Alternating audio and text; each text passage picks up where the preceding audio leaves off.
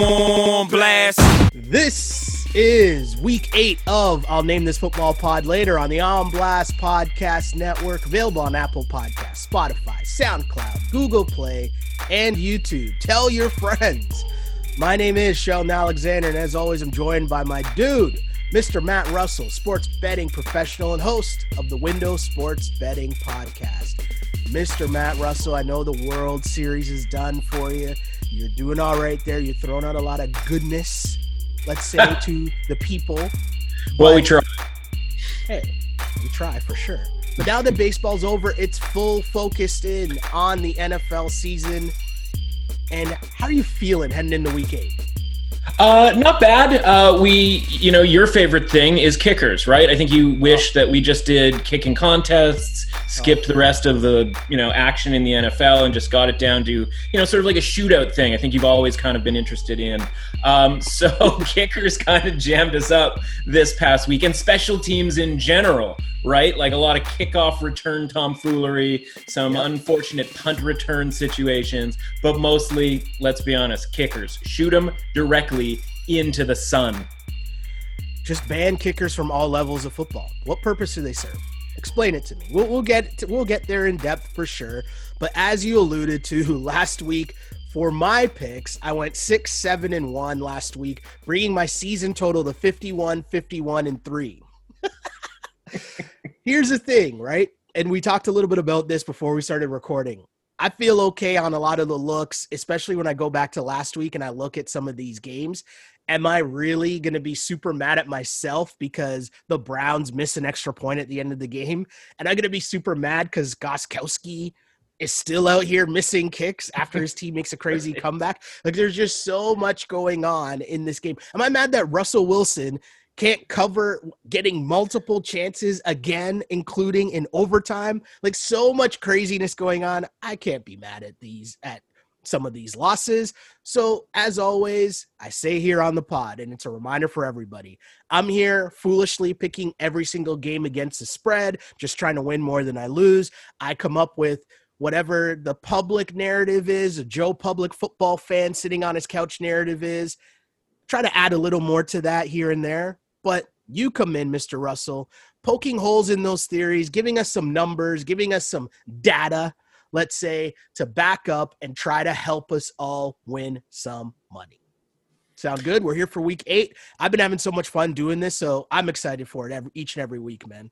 Yeah, man, I can't believe it's week eight already, right? I know that's sort of like hack cliche, like, can you believe it? Time flies. Like, in a year where time has not flown in any way, shape, or form, like, leave it to the NFL season to have you sit here and go, wow, I can't believe we made it this far in the season.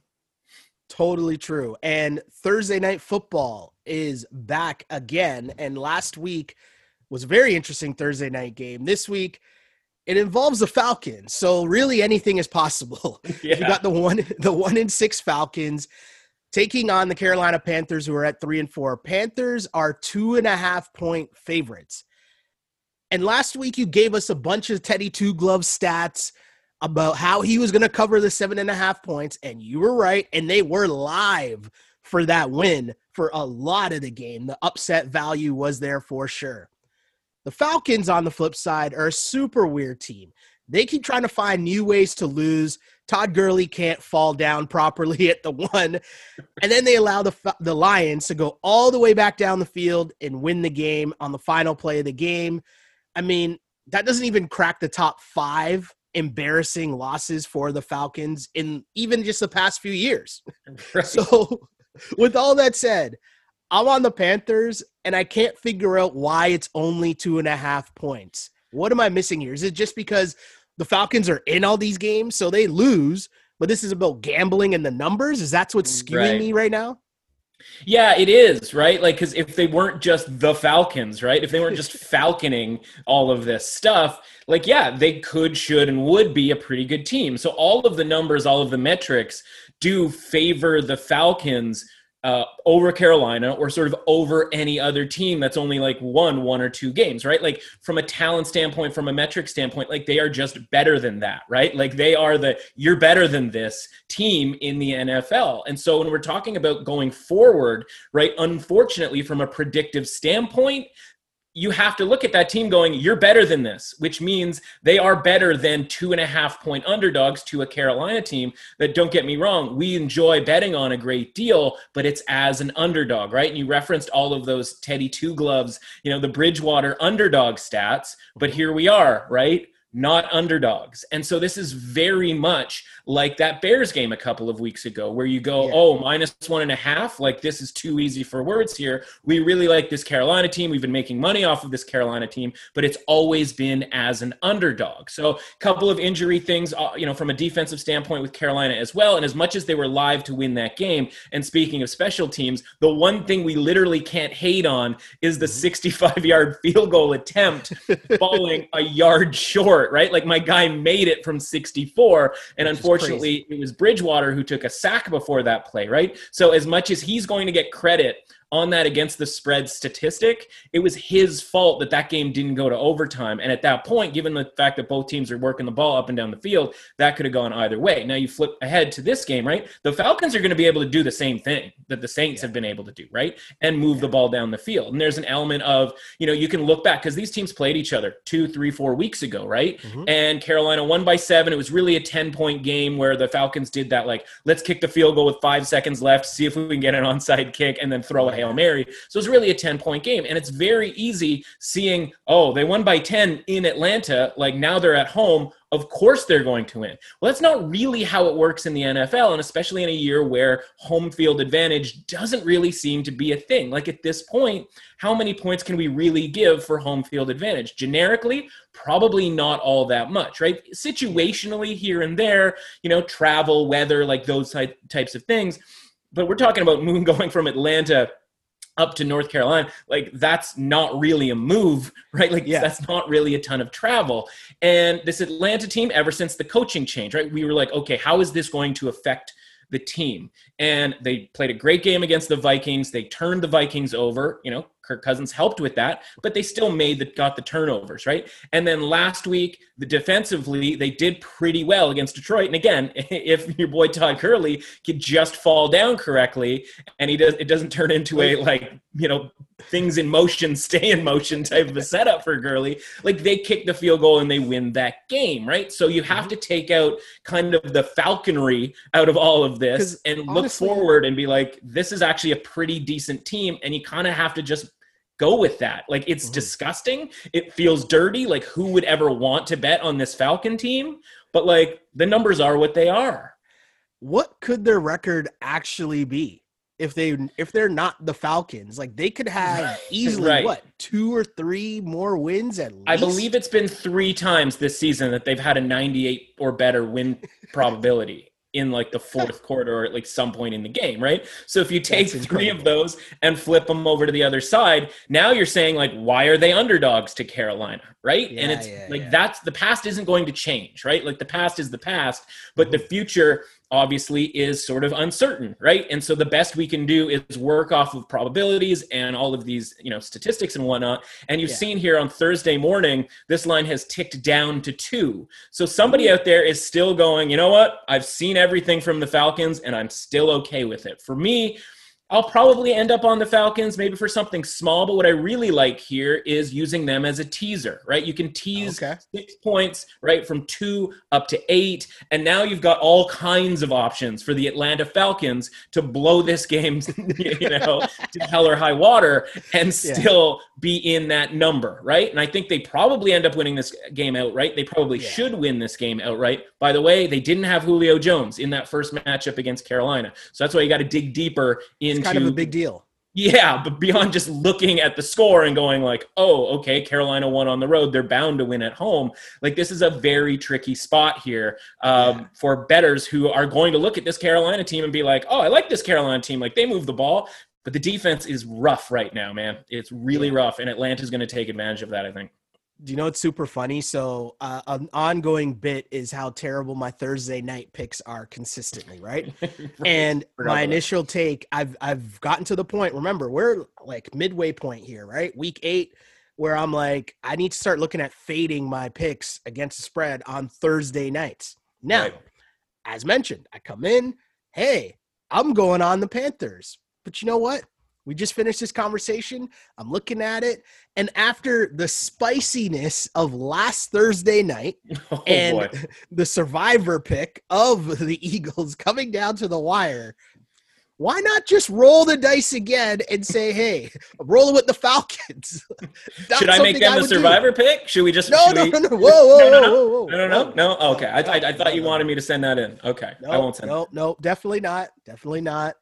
Falcons, I'll take the points on Thursday night. People might be listening to this and just laughing their asses off while listening to this podcast and watching the Falcons do Falcon things on Thursday night. But here we are. Here we are. I'm on the Falcons, writing it down as we speak.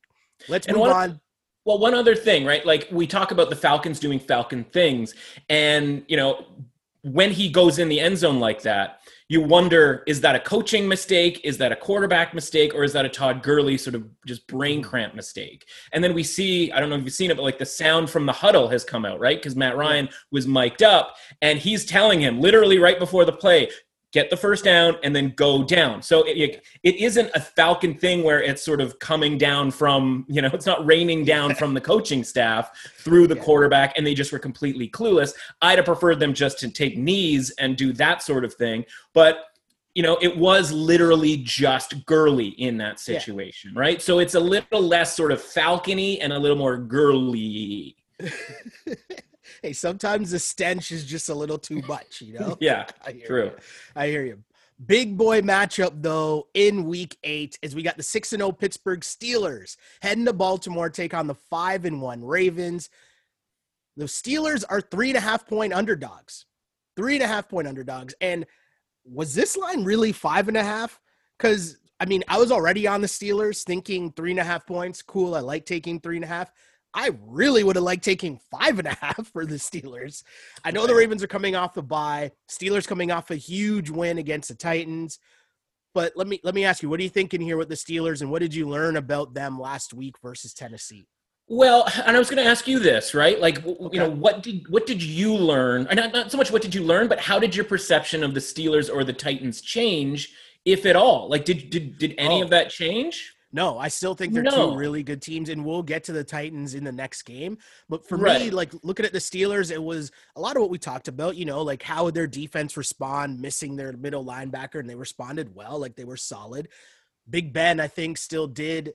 Like we did, we haven't really seen that Big Ben yet this season, where like he gets a little too feeling himself and just starts throwing it up for no reason in the Right. second half when he doesn't need to do that. Yeah. So it was kind of a, a lot of the things that we've been waiting to see from the Steelers. And they're still a good team, solid Right. team, right? Their running Yeah. game isn't that good, might need to be look a little bit better going forward. But right. at the end of the day, I know what you're saying though. My perception didn't really change that much looking at the Pittsburgh Steelers. Right. So like, maybe yeah, you'd make that game a pick 'em essentially, right? Like if Tennessee and Pittsburgh played again, you'd be like, "Yep, "Yeah, pick 'em." You know, Yeah. line was about right, minus one here or there, right? So Totally. for this game, right? Like, what would you make Ravens? You know, if the Ravens, not that this is possible, but if the Ravens and Titans played in the Super Bowl, hmm. right? It was neutral field. They play in Tampa or you know Atlanta or one of these Super Bowl sites. Like, what would you make the line that would give you pause? Like, you're probably going to bet the Ravens in that situation, right? Like, if it was just a pick Okay. for example, right? But like, what would you make that line where you'd want to take Tennessee? I don't know. I think I'm I would take Tennessee. I know this. Really? Yeah, okay. I so think you're that down on the Ravens. Okay, that's really interesting, right? I think a lot of people are down on the Ravens, and I think they're surprised by this line yeah. being at minus five and a half. But one thing that I sort of, you know, preach is never the right word, but like I always say, like, yes, listen, nobody has all the answers, right? And I certainly Sure. am not one of those people who has like any of the answers. by Definitely have zero answers. right? But so take in as much information as you possibly can and sort of understand your weaknesses, right? Yeah. And so one of the things that I do is I take in as much good quality content as possible, right? And a lot of the really smart people who do the sort of numbers breakdowns and, and point spread projections have Yeah. this game at about a five or six point game for the Ravens, right? So Okay. I really sort of trust that from a number making standpoint. Now, from a Okay. perception standpoint, right, Pittsburgh's going to get a lot of money in this situation because of the reputation of both these teams playing close games against one another.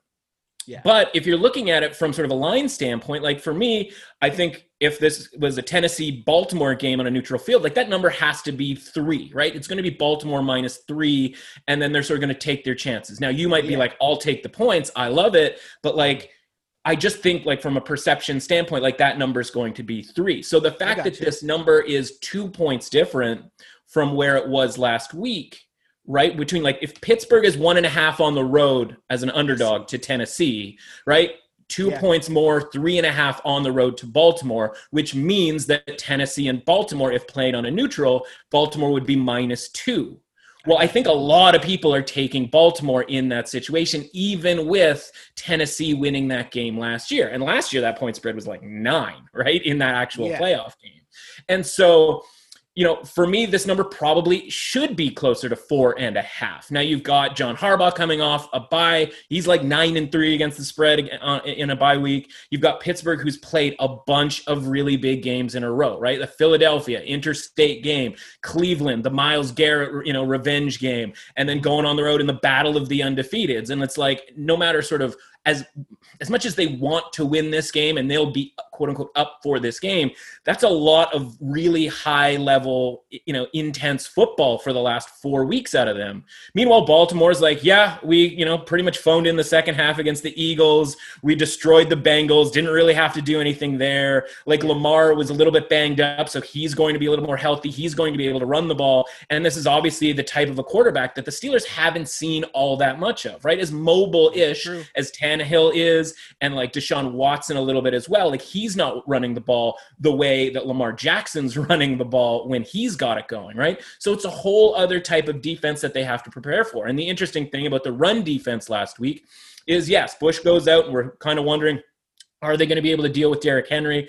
And sort of the best play of the game was like it was like a third and one Oh. at the goal line, and my Oh. guy just comes up and is like, "This is my life. My life is over, but I'm going to Yeah. stop Derrick Henry." And he did right, and it was like the mother of all collisions. But then he immediately goes out of the game, and he's like grabbing the shoulder and the Oh. collarbone, and it's like that. I really paid for that, and Tennessee ended up scoring a touchdown on that drive anyway. And so you go like, that's literally the intensity that you need to bring to stop Derrick Henry. And now you have all of these other elements with the Ravens offense that are going to be really tricky for the Pittsburgh Steelers to stop. And the Pittsburgh Steelers offense isn't, from a metric standpoint, isn't as good as people are sort of envisioning. When they see like a Chase Claypool running free in the secondary against the Eagles and then building a decent lead against the Titans, right? And so. Yeah. As much as it's sort of scary and it's enticing in a way to grab the plus three and a half with the Steelers, I think this is a really nice spot for the Baltimore Ravens. Very similar to last year, where it was a Sunday night game against the Patriots. The Patriots were undefeated. And right, like it was a really small spread, and people were like, well, Patriots are going to win this. They're undefeated, you know, yada, yada, yada. But again, past is the past, and the present is the present. And in this case, I think this is a, a tremendous spot. The Ravens are going to be prepared, they're well coached, and they just have obviously an offense that the Steelers haven't really had to deal with, right? And they're still kind of mm-hmm. licking their wounds. As much as they stopped Derrick Henry, they're still kind of on the sideline collectively going like, oh, shoulder, still pretty sore. And also, too, a, a big part of that, and really why I, I was really impressed with the Titans, was I thought they made great halftime adjustments, right? Like Sure. you could tell how they, and I, I hate saying the cliche that is, oh, they made halftime adjustments. But I'm saying literally, if you watch that game and you understood how Derrick Henry, it was tough sledding in that first half. Second half, where most teams might switch it up, they're like, no, no, no, this is what we do. They just adjusted the running game, have him kind of, you know, adjust kind of the different runs that they were doing, but still using Derrick Henry a lot. And he was able to, what was in the first half, like two yard gains, at least get those into like five yard gains and just start to see some progression on the ground. And and same thing on defense. I think they also showed some great adjustments to what the Steelers were doing as well. Chase Claypool wasn't running freely Right. against the Titans at all, right? So, as mentioned, good coaching is going to watch what good coaching did as well. Harbaugh is Mhm. sitting there chilling, watching that game. It's a great point. To me, I think, you know, I want to see what Baltimore does. Can they handle their business against a, a good team? Because they're five wins so far. You're talking the Browns, Houston, Washington, Cincy, and Philly, right? Yeah. And hey, you play who you play, you play who's in front of you. I get that. I understand Totally. that. Yep. But I want to see it. And one thing you've changed my mind on, or not changed my mind on, but got me to think about a lot more was where are we getting these teams?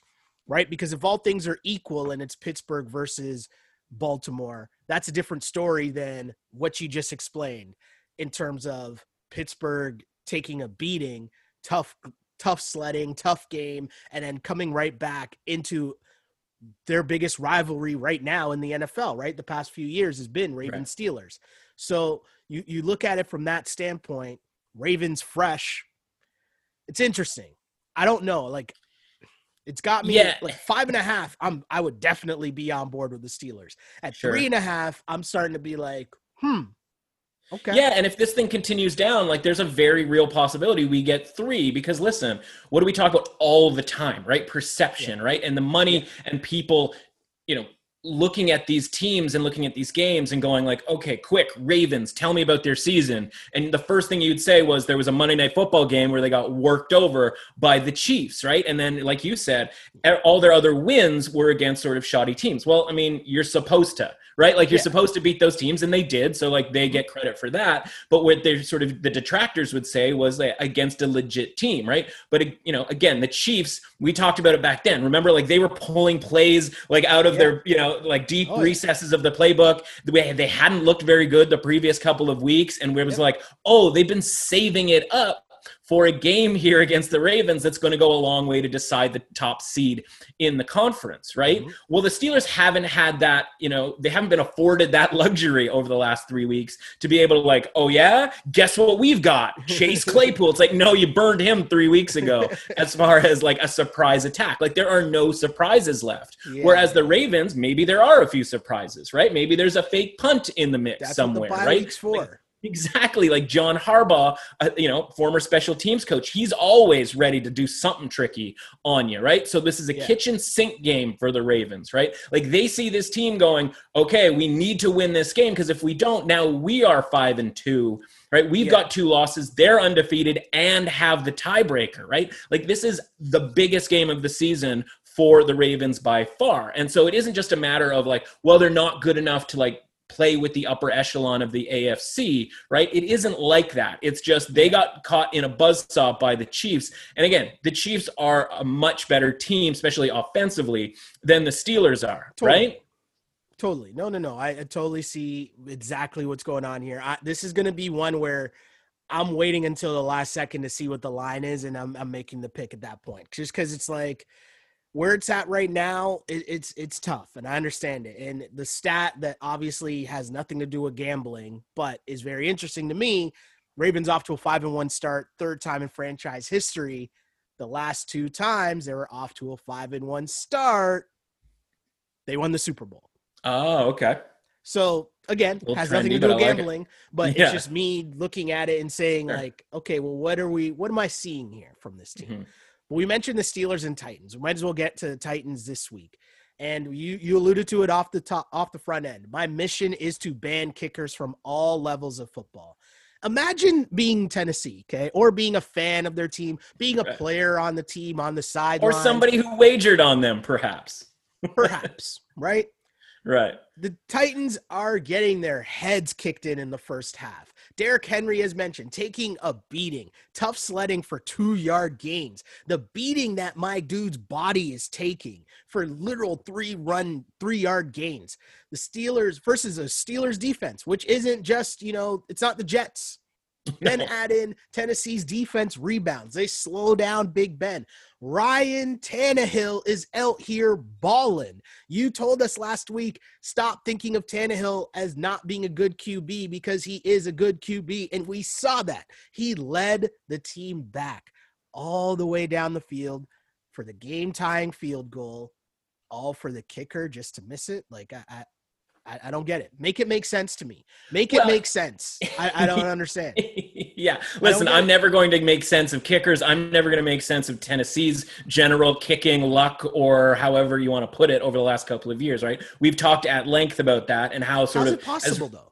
as ridiculous as it sounds like again i preseason in the previews i made sure to mention every team's kicker and their kicker situation because like all of this stuff comes down to it but a lot of times you don't really know whose yeah. kicker is going to blow it so it's sort of unpredictable in that sense right that being said when you got stephen gostkowski you can't make a kick and listen i'm watching that kick going like he's not going to make this kick right like he's not like i've seen this I was before, not really confident right? either. like we don't get the like miracle comeback wins right? We get the miracle comeback because we were sort of right about yeah. the two teams being equal. We just never get that like over the edge to actually win the game, right? And it's yeah. funny sort of how perception works. So you go, okay, that sucked, right? Like they didn't get to overtime, at which point, like who knows, right? Like the Steelers had scored three points in the entire second half. If we get to overtime, like I'm liking Tennessee's chances, right? Beyond sort of the concept of momentum, from an X's and O standpoint, there was obviously something that allowed the Titans to hold the Steelers to that few points. And it's funny totally. how perception works, right?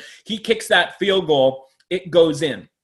And all of a sudden, maybe we're talking this week in our last segment about how Ben Roethlisberger threw the game away for Pittsburgh yeah. by throwing that late interception that mm-hmm. gave Tennessee the chance to even kick a field goal to tie, right? Because if he just throws one incomplete or they run the ball, it's probably a six point game and it never really gets to that. Like maybe obviously play calling and stuff changes and obviously you wouldn't be going for a field goal, so you'd go for it on fourth down. Yeah. But instead, we're going like, well, Ryan Tannehill, he took a uh, intentional grounding penalty, and then that moved it back. And you know, listen, Gostkowski's got to make the kick, but like if it was ten yards closer, yeah, obviously there'd be sort of a better chance of him making that kick, right? So these are the tiny things that completely change perception. But like they're slivers, right? Like they're tiny yeah. slivers of, you know, again, he makes that kick and we're going like Big Ben turning the ball over, blew the game against Tennessee last week. And maybe that line doesn't go from five and a half down to three and a half. And maybe the Tennessee line against Cincinnati here, that's about five and a half right now, maybe that's up to seven, something along those lines, right? But because sure. there's sort of that still seed of doubt with Tennessee that this line is under a touchdown. And I don't think that it would be under a touchdown if it were, say, the Steelers at the Bengals or the Ravens at the Bengals, and certainly not if it were the Chiefs at the Bengals. So again, it's just this matter of thinking of Tennessee as this sort of second class citizen. And all they've shown mm-hmm. us over the course of the last 16 games, essentially since Tannehill took over, is that they're more than capable of beating a team like the Chiefs, of beating a team like the Steelers, and, and beating a team like the Ravens. So why can't we treat them like those teams. And so for me, like this number does feel a little bit short, but you've got your boy Joe Burrow, who's always up to stuff here. Problem is, right, they're starting to like shave off some players, right? Like Carlos Dunlap. This was my favorite thing, right? He literally tweets out his like real estate listing for his place like three days before he gets traded to Seattle, right? Yeah. And I'm like, okay, little spicy, my guy, but I like yeah. the hustle with trying to get your house sold, right? I get it. The market not ideal right now. People aren't looking to move. And so he's out here tweeting that, and you're like, okay, is he the only one who has right. some issues right now. Like as much as Cincinnati are in these games, like this is the type of thing that will wear on you, right? Like in their minds, they don't really care that they cover. It's wins and losses. So it's yeah. like, yeah, we did all we could against the Colts, didn't win the game. Did all we could against the Browns, didn't win the game. Like this yep. season is going to slip away at some point here for the Bengals, and it's just a matter of can the Titans sort of pick up the pieces after a really rough loss? Like, but I believe in that coaching staff, right? Like we talked sure. about Vrabel at length last week. And when you talk about halftime adjustments, you go, okay, he made adjustments right? And Tomlin didn't have anything for it, right? And mm-hmm. so it's like that's the difference between coaching, and you could make that case for the John Harbaugh Tomlin matchup, right? You're always going to get your best out of the Steelers in the first half, or you're going to be able to see what kind of Steelers team is. Yeah. Showing up, right? Do they yeah. show up? Do they not show up, right? But it's the second half where the adjustments always get made. Mm-hmm. And so, if we're looking at a Vrabel versus Zac Taylor matchup yeah. here from a coaching standpoint. Like, again, maybe it's a situation where you go, okay, let's wait until the game starts and maybe you want to live bet Tennessee, knowing that you're probably going to get the best second half possible out of Tennessee and probably yeah. the worst second half possible out of the Bengals. So it's tricky number right now because of all of those things, but I'd maybe take a wait and see approach when it comes to this game. I love the I love Tennessee in this game because the two things, right? Like to encapsulate kind of what you just said, a wise man famously said, You're you are what your record says you are, right? right.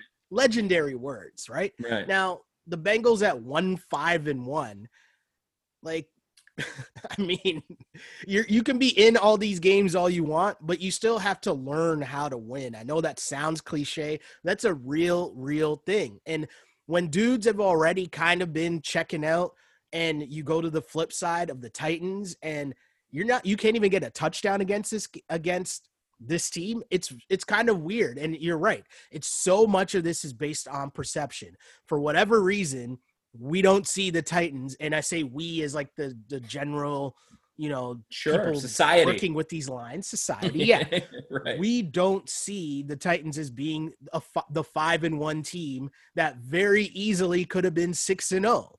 and I just like the points because I like taking the points. I'm fine. I'm totally fine saying, "Hey, Titans minus five and a half," because really, it's just oh, Joe Burrow backdoor cover, which cool. Like that's that's really the only right. thing in my mind that I'm just like, all right, maybe that's it. But I feel like Tennessee, how do they stop? How do they stop Derrick Henry? Why is that going to be a thing that the Bengals are gonna are gonna be able to slow down Derrick Henry? Right? No, it's not right. Like this has like the 200 yard Derrick Henry game sort of written all over it in a lot of ways, right? And I know a lot of people are sort of afraid of the Tennessee defense because it's still shoddy, right? And we talked at length, um, somewhat famously, about Adoree Jackson potentially returning last week, and he couldn't make it back.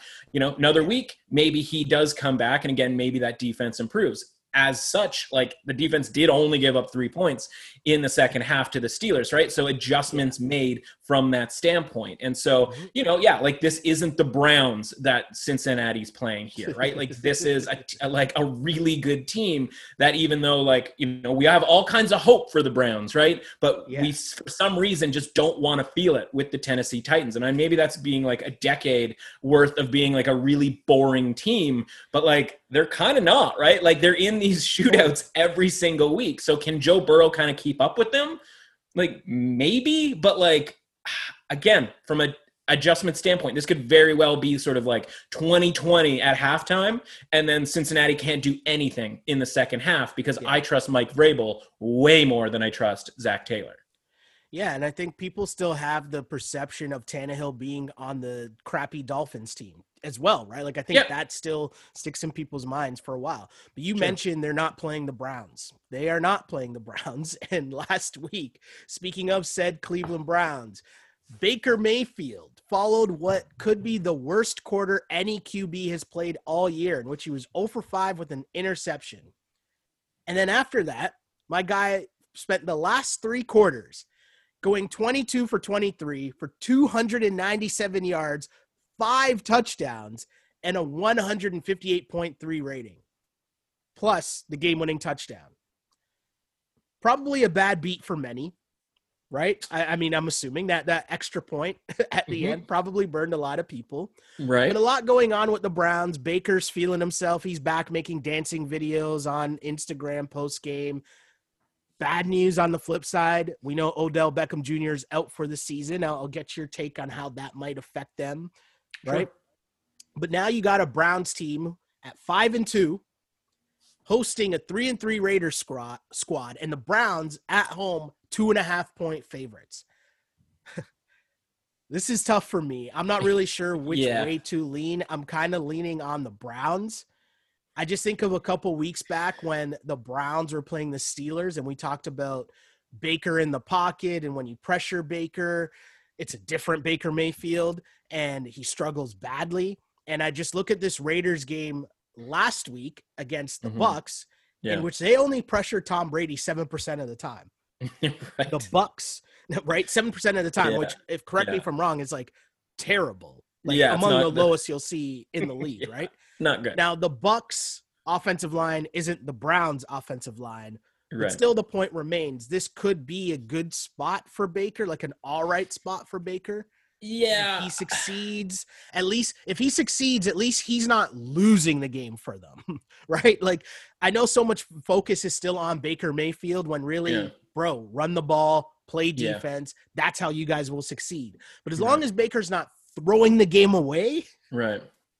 I'm okay. But how do we know, right? Like, how do we know Great Baker's not going to throw the ball away, Great- right? Great throw the point. game away, right? Great like he point. is really just like like knee deep in this like subsection of quarterbacks in the league where and we'll get to it later right because we have to talk about the eagles at some point but like right? Like he's in that carson wentz zone right? Where Mm-hmm. it's just like the old seinfeld scene right? Where like you know I, like you're biting onions you're spotting dimes right? We talk Yeah. about it you know somewhat regularly right? Like he's he his vision is so bad that he bit into an onion thinking it was an apple and then all of a sudden he spotted a dime from across the room. It's like which is Yeah. it going to be right and from a week to week basis. And we you know we we had this game set up perfectly right? Because it was like he's going to look bad against pittsburgh. We're going to be all over pittsburgh in that spot. And then it's going to come back and it's going to create value. And we're going to be able to get a decent number on cincinnati and cleveland. Now as much as we all Yeah. sit here and go cody parkey like ah again right? Like somehow that kick was worse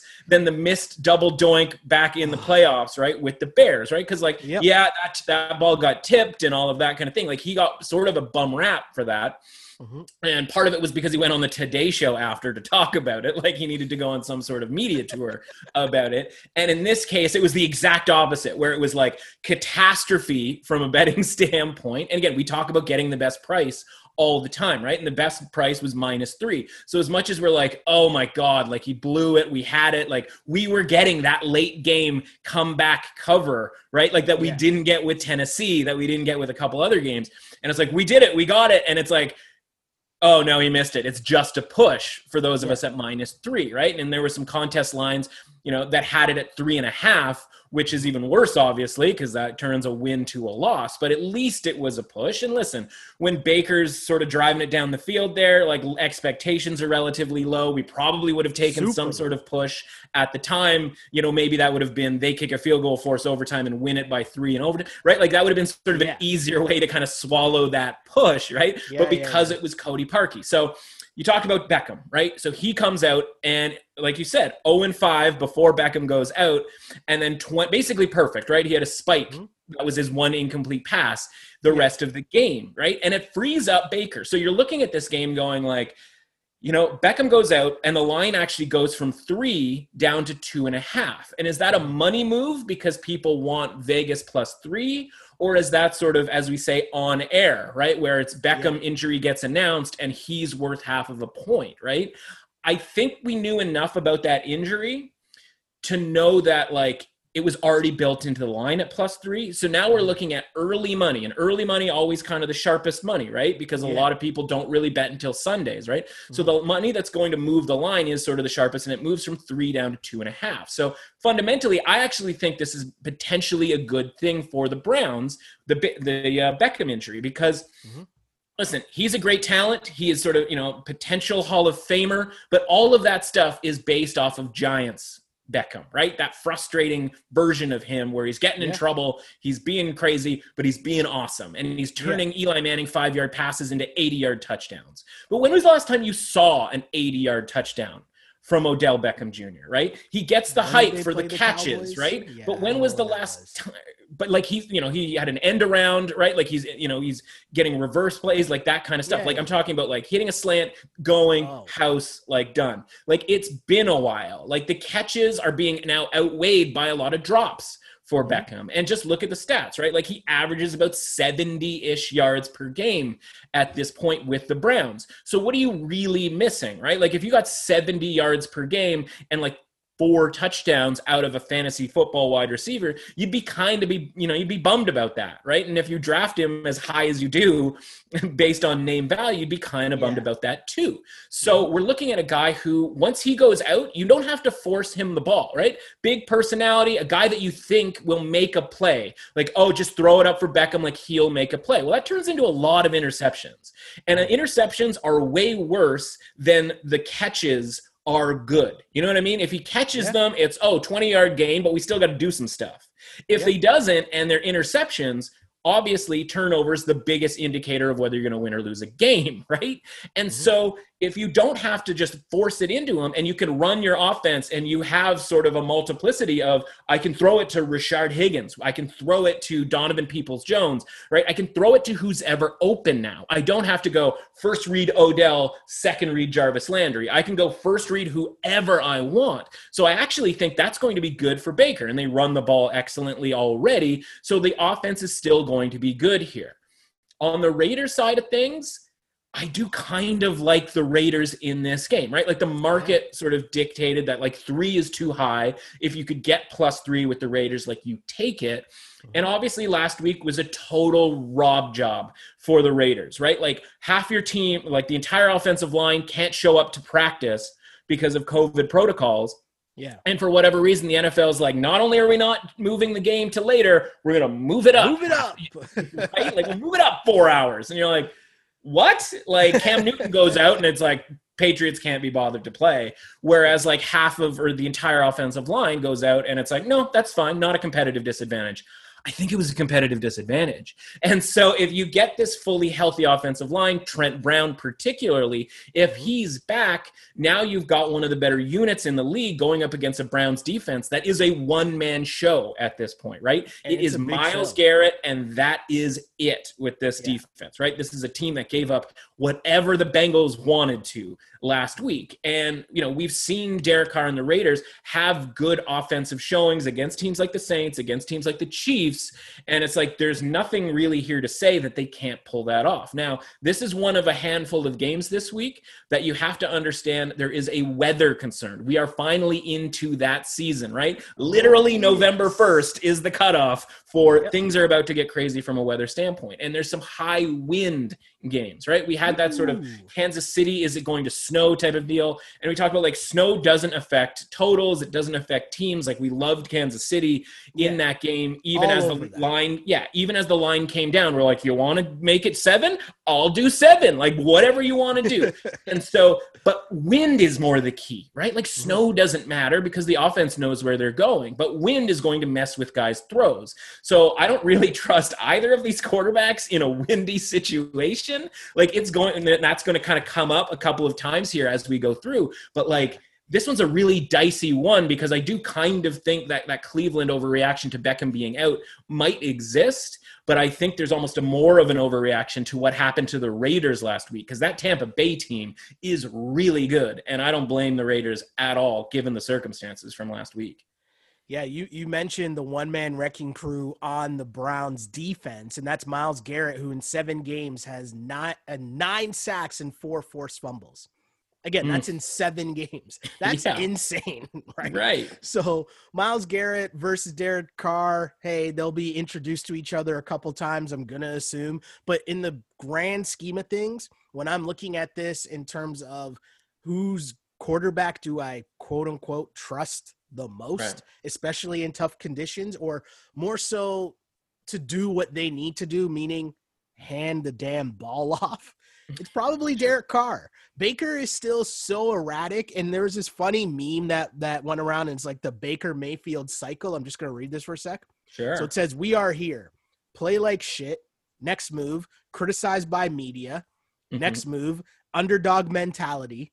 Next mm-hmm. move, beat inferior opponent.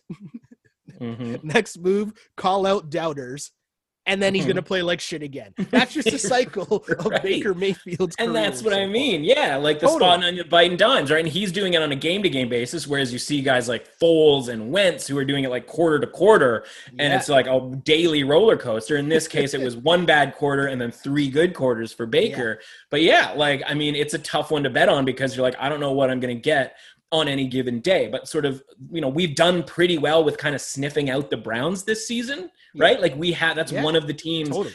as crazy as they have been, it's like we have been on it, like at the top, mm-hmm. at the bottom, and sort of fading, right, from a buy low, sell high standpoint, right? And I yeah. think this just, you know, it's tricky again because of the value that Beckham is sort of tweaking the spread a little bit and sort of making people think that the Browns are toast without him, which again does not make any sense to me. But again, when you say Myles Garrett, right, and you say Derek Carr, again, Trent Brown, the key. If he's off COVID Huge. protocols and all of that, and he's back, right, like that is a massive, massive deal when you're talking about a guy like Myles Garrett. Because again, other than him, not much there for the Cleveland defense.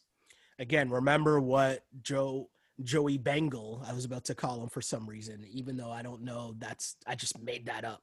But mm-hmm. Joe Burrow and the Bengals were able to do against the Browns last week. So hey, uh, we'll we'll see what happens there for sure.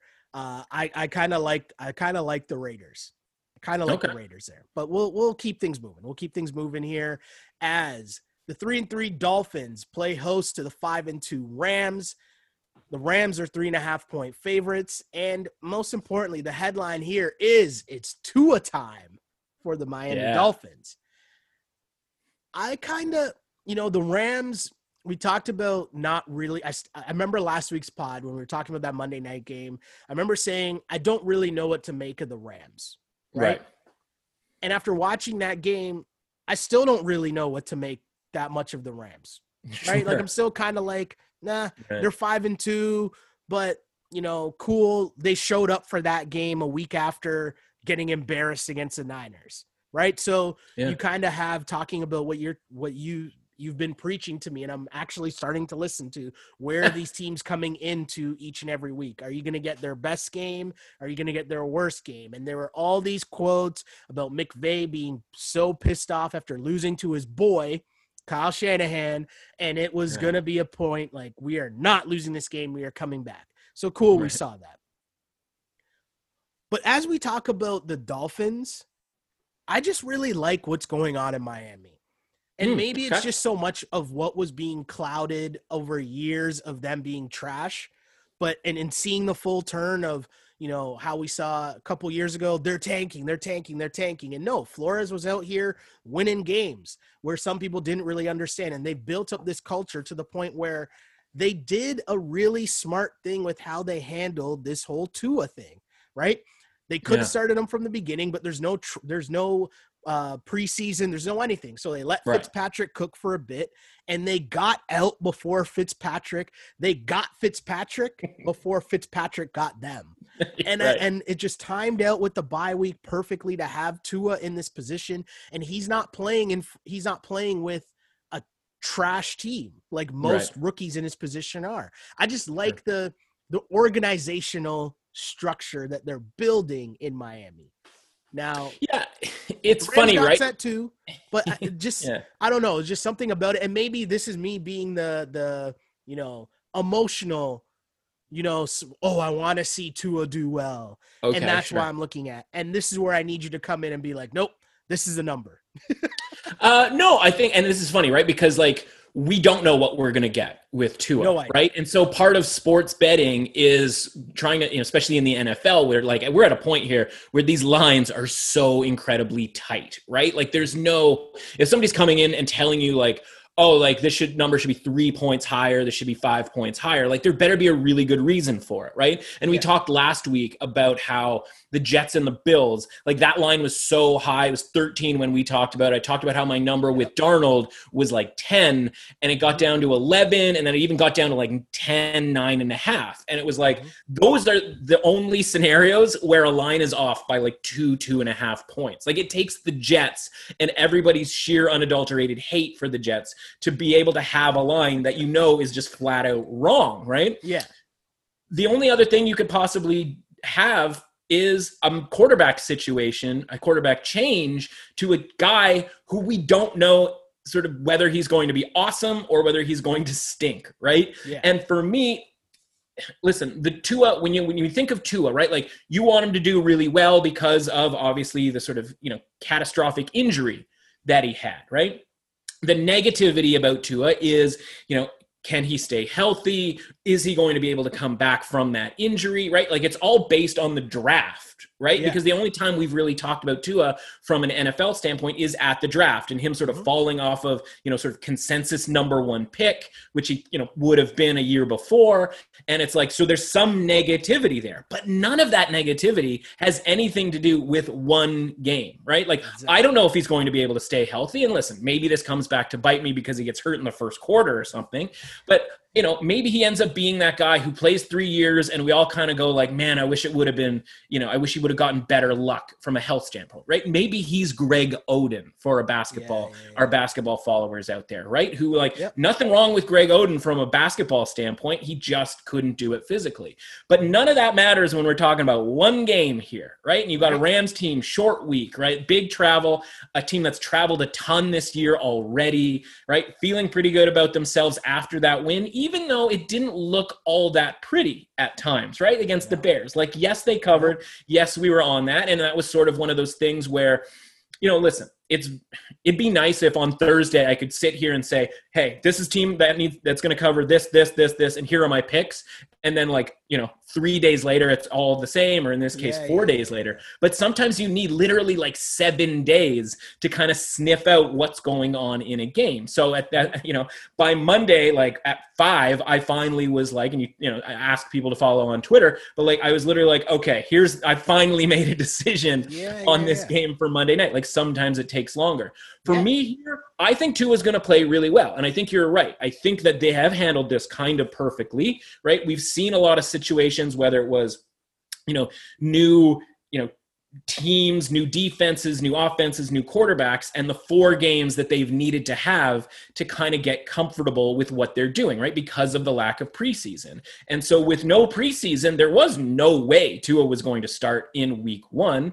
He's been healthy for essentially the whole season, right? Like he's suited up, he's been the backup. If something was to happen to Fitzpatrick, he would have been the guy who has, you know, would have taken over in those games. But Fitzpatrick has stayed healthy and there hasn't been a reason to make the move. Now people have sort of said like they've been winning games. They're 3 and 3, right? Like it's time to sort of pump the brakes on like there's some sort of juggernaut and Fitzpatrick yeah. has done just enough here.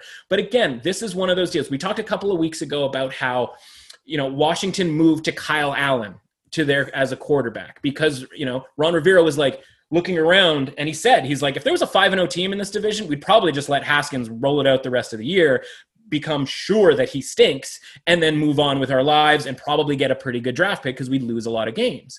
But he looks around and he goes like six and ten is going to win this division. So he goes, Kyle Allen gives us our best chance to win. And that team that does seem like a team like the Dolphins last year that is sort of on the rise.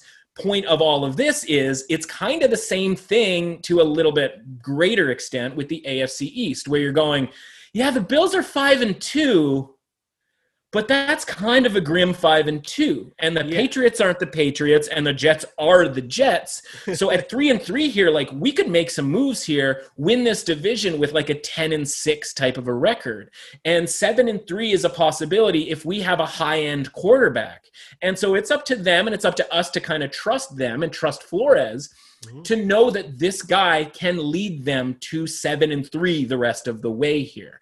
And obviously, this game would go a long way to do that. When you're four, four and a half point underdogs, to a team, you know, that's pretty good. Like this win would go a ton of the way, especially since Buffalo and New England are playing each other this week.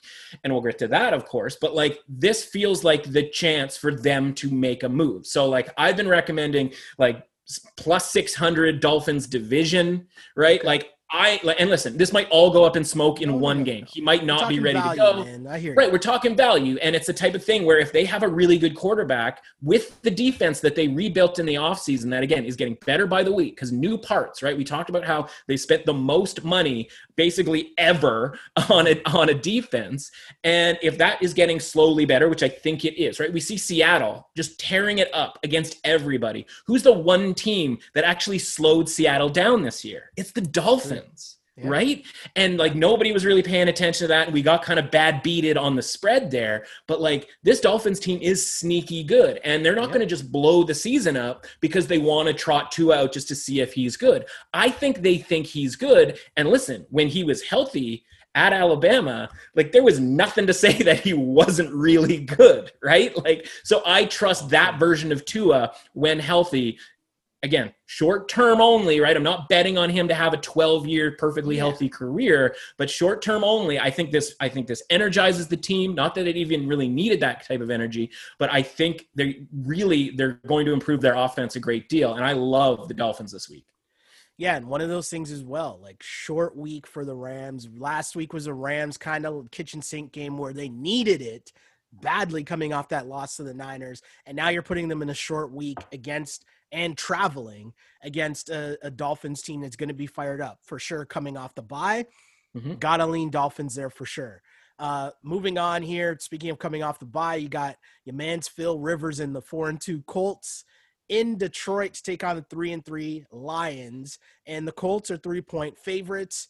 I want to lean Lions just because the bye week doesn't make Phil Rivers any less washed, but I hesitate because it might allow right. the Colts to figure out how they can better use Phil Rivers and and use him in better put him in better positions to succeed, but maybe more importantly, the bye week will help them get more healthy. You've been talking about how important Leonard has been on their defense and how their defense has looked without him.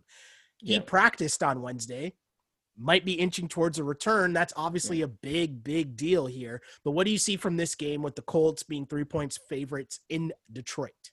Yeah, and we've been fading the Colts based on that Darius Leonard injury, right? And so now he comes back and you go, we don't have that sort of crutch to, to, to be like, yeah. well, if Darius Leonard doesn't play, like we, you know, we can fade the Colts, and like that no longer exists. That being said, I think you know we go through the season and there's no such thing as a buy team for 16 weeks, right? It, or a sell team for 16 weeks because the market changes and it turns into a situation where you have to bet the Jets like last week, right? For me, the Lions right now are a buy team. This is a team that people, it's going to take a while for people to believe in, right? Maybe similar to the Dolphins, right? And when you're talking about an underdog here at home, listen, it's not that much of a sort of home field advantage. We talk about that all the time especially when we're talking Philip Rivers, at least he gets to be indoors, right? Because when yeah, it goes yeah, outdoors yeah. right now, especially in the cold, it gets a little bit dicier. But this Lions team, I think, is pretty good. And we talk about no, the bye week isn't going to change anything with regards to Philip Rivers, right? He's still going to be a liability potentially for a turnover, right? An atrocious turnover. That's a thing that's always going to exist, right? The Chargers had 16 byes over the course, and every time it didn't really matter. Like Philip Rivers is going to be Philip Rivers, right? Obviously, the defense can improve with Darius Leonard. I'm still concerned, sort of, for him about a groin injury for a linebacker that has to go side to side, right? A lot of shuffling, a lot of that kind of stuff, right? Yeah. So again, re- remains to be seen whether he plays. Um, I think the market is sort of it's not exactly handing you plus three here, right? Like it's been to mm-hmm. plus three and then back to two and a half, then been to plus three minus 115 and back to two and a half. So like they're very sort of loath to give that up, right? From a Lions standpoint, we talked about it two weeks ago. From a bye week, right? They came out of that bye week better defensively, right? And like they did really well against the Falcons. Sure, they probably could have, should have lost that game.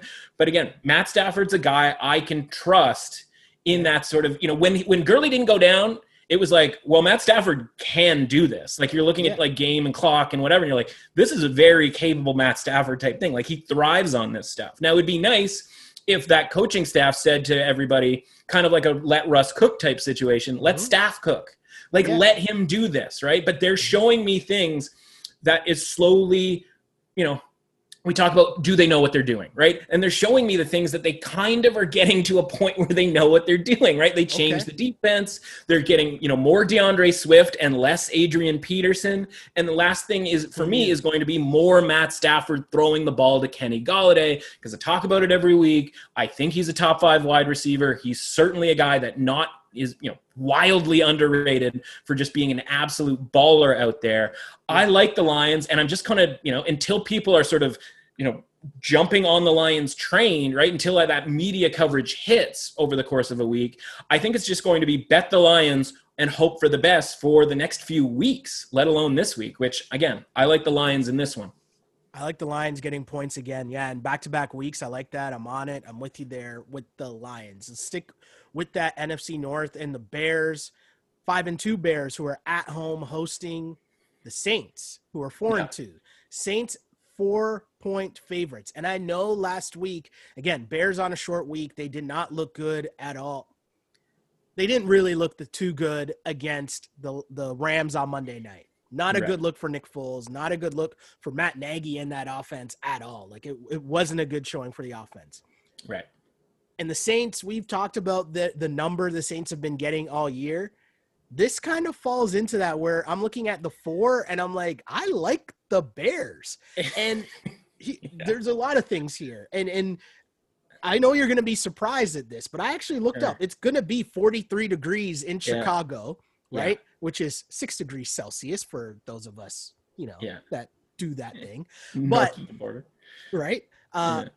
Because the Bears front line, the one thing I, I did know, like, hey, they're still gonna get to Drew Brees, and Drew Brees is gonna be playing in the cold. And if I think Drew Brees is not a check down master normally, what is Yeah. he gonna be doing in the cold? Right. I really, really, really, really, really like the Bears points. But I don't know if I'm just hating on Drew Brees and the Saints because that's basically what I've been doing the whole season. Yeah, I mean, like we talk about it every week, right? Like the Saints just feel like this team that is always getting a point or two more Yeah. based on I'm not even really sure what, right? Like, is it from last season? Like, I kind of felt like know. it was that situation last year, and we've seen like, do you even remember the last like Saints outdoor game at this point? Like, it feels like they're in the dome every That's a- week. That's a good point, actually. right? Like, what are they literally? Have they played every home game? Like, think about the big games, right? Packers home game, Chargers on Monday night home game, last week against Carolina home game, and you're like, well, did they ever go on the road? Like, I know I'm putting myself and you on the spot, but like, I'm sure they've played a road game at some point, but it just it doesn't yeah, yeah. feel like they ever do, and so Yeah. you know they're built this sort of record on being you know a home team here and which is what four and two which isn't even like that impressive of a record. And you're right now they go on the road. And doesn't this game feel like obviously not a short week in this case but doesn't this feel like the tampa bay at chicago game that was that thursday nighter from a few weeks ago right and that number was Ah. tampa bay minus three so Yeah. again it's like why isn't it you know why isn't it new orleans minus three and it was Yeah. because the bears looked awfully stinky on Monday, right? Because the look ahead line for this was two and a half, which is a Oh. much more sort of reasonable number. But now we get up into the four, four and a half zone here. And the one key issue here, though, for the Bears. So the one, the, the pump the brakes moment on the Bears is Okay. offensively, obviously, it's a pretty big horror show out there. But if sort of both guys are throwing ducks up there, right? Like Nick Foles is a little more accustomed to throwing ducks. Like that's kind of like his game. Whereas like Brees is going to be like, this isn't comfortable at all. And it's like, and Nick Foles sitting there going like, it's never comfortable for me. and the problem is though for the Bears, Allen Robinson, right? In concussion mm-hmm. protocol, super dirty hit last week against the Rams, left the game. You could see him. He was like yelling at the guy who hit him and all of that kind of thing. If he's not in, where do the Bears get offense? Right? Like it's very dicey. And it's not like the Yeah. Saints defense is good. Like we, you know, we were kind of worried in that Carolina game last week.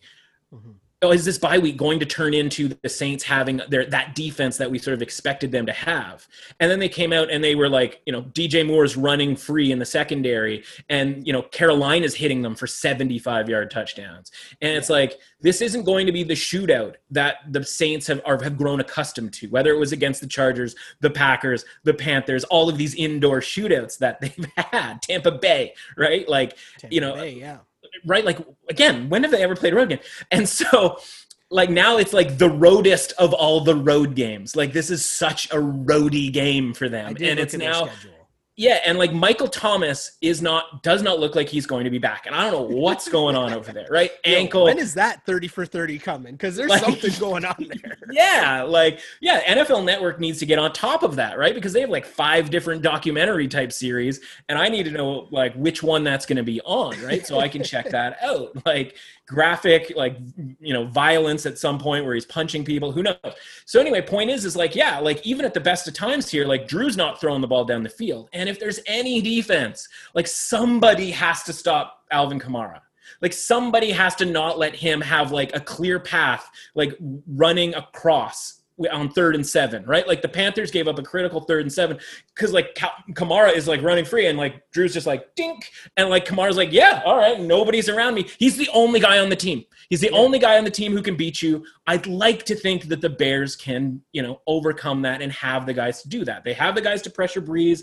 It could be a long day for Brees, but it's just where do the Bears get offense? And hopefully, this is one of those games that like the winning team scores 17 in, which are kind of what the Bears do at home, right? Like even Yeah. when they got blown out by the Colts, it was like 19 to 11, right? Like that Bucs game was 20 to 19 or whatever it was, right? Mhm. All of these games are sort of under the number. So listen, if you're getting a total of what 44 45 right now, I like the under in this game. And yeah, I'm with you here with the Bears. It's just I'd be a lot, you know, I feel a lot better if Allen Robinson was off concussion protocol because at least he's a guy who Nick Foles can throw a duck up to and he'll go get it. He can go get it, go make a play.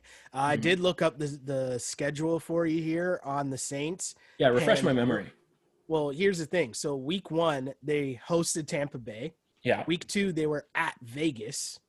Right. Oh, of course, the Monday night game, three, dome, right, indoors. Right. Week three, they hosted the Packers. Week four, at Detroit. dome. Yeah, right? that's right. Week five, the Chargers they hosted, and they hosted the Panthers last yeah. week. So My yeah, guy hasn't no, been outside. Been outside. My guy has outside. not been outside all season long. Right? And if you're 40 whatever years old and your arm strength is questionable, right? Like we're questioning his arm strength because we're watching him play indoors. What's that going to look like this weekend, right? And Chicago, as you mentioned, is one of those four or five games that's going to be, you know, forecast forecast only uh, yeah. affected by wind right? Yeah. and so like yeah like why do i why would i want to be laying points with certainly with either team but four four and a half with the saints? No yeah. i'm good. I'm on the bears for sure. And you're talking about we're, we're talking about taking points. I gotta take points in this next game. We're talking about just out of the sheer disrespect i showed my own san francisco 49ers last week.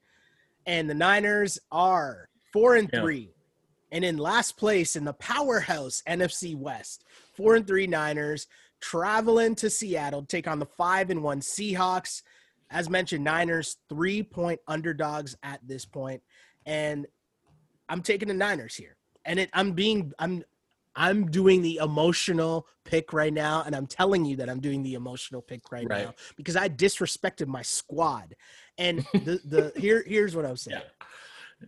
ball control, they run the ball. Shanahan is a G.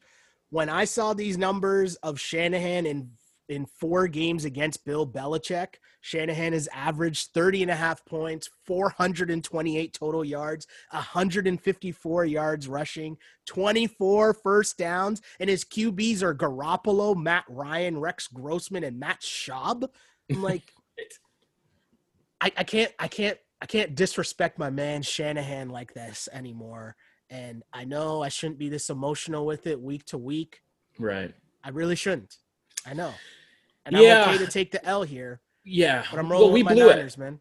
We blew it last week. And listen, like there there aren't a ton of games where we're just like, legitimately bad picks, right? Because of the, you know, we always talk about it, musical chairs nature mm-hmm. of the NFL, right? So part of it is like there's never a bad pick because it's always so close to the line that you yeah. can always make the case where like, well, if this had gone this way, that you know, if the kicker had made the kick, like we would have got, you know, it could have gone a lot better, right? Like yeah. that's literally every game in the NFL. And the other reason that we don't have a ton of really stinker picks is because we're pretty good at this, right? So, like, there's a couple of different reasons. So, in this mm-hmm. case, last week, the Patriots pick was about as bad as you can do it, right? And that's a part of th- the thing that we talk about on the window is like taking ownership of yeah. being like, well, what were you doing? Like, what happened there? Like, blah, blah, blah, blah, right? I don't think anybody really expected. Listen, the market made the Patriots a favorite, right? Yeah, so it's yeah, not like we were like, oh, yeah, I think they're better. You know, like, I think they're an underdog, you know, or they can you know win as an underdog and then that's not the case. It was literally like yeah they're favored. Okay not by a ton. The line moved from one and a half up to three right? So we were there as far as a market move is considered. And then yeah. just all of us were just flat out wrong right? Yeah. and so when it comes to this game here first of all like the line was five and a half last week. And Ooh. now we're now we're down to two and a half minus 115 like you don't see the cross through three very often in the NFL, if ever, because usually the lines are against so tight. Now, oddly enough, we had that with the Saints and the Bears that we just talked about, right? Going from two and a half up to four. So some yeah. wild moves, right? But what do we do when these wild moves happen? We fade those moves, right? Because we trust ah. the line from last week more than we trust the line from this week. Because, right? Okay. Seahawks lost, right? Sunday night game, like defense looked gashed, yada, yada, yada, right? So, like, everybody a little bit more down on the Seahawks. I even saw people suggesting that, like, that ruined or that sort of hurt Russell Wilson's MVP candidacy. And it's like, what?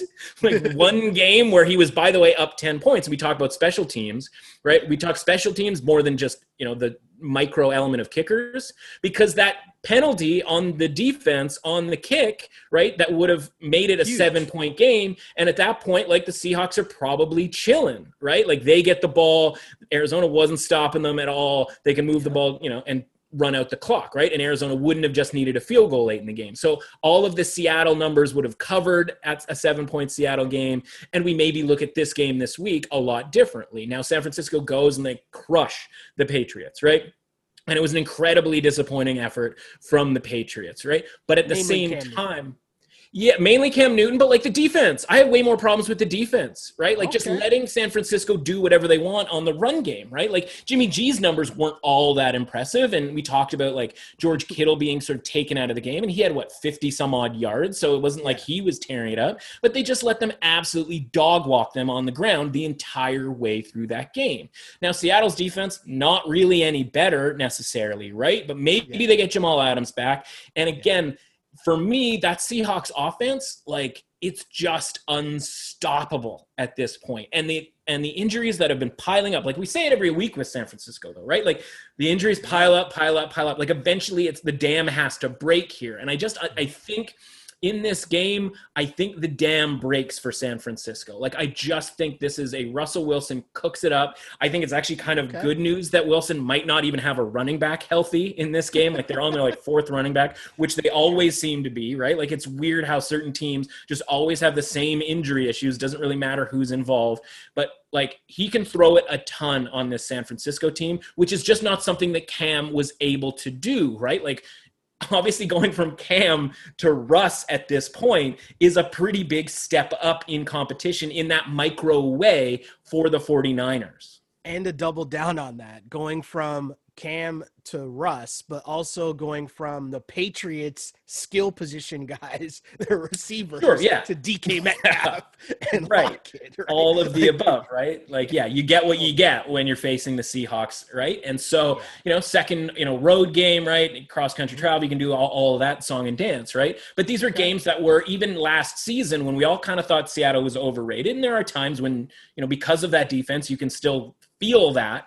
But now yeah. that we're getting a number at minus two and a half or even minus three, like this seems like an overreaction, an over adjustment okay. for a Seahawks team that even sort of at the worst case was, you know, one yard away from beating them late in the game last year, late in the season, week 17, yeah. in a game that for my personal betting history is actually quite a sore spot. Um, yeah. And then all, had an overtime game against San Francisco earlier that season, right? Like they were the only team that was competing with San Francisco when San Francisco was at its absolute healthiness, right? Like when they had all their dudes. Now they kind of have none of their dudes. And for me, like I like Seattle as a bounce back here, mainly because I think this over, you know, there's just an over adjustment to the line. And it's perfect how we had this conversation where I'm showing the blatant overreaction to the line.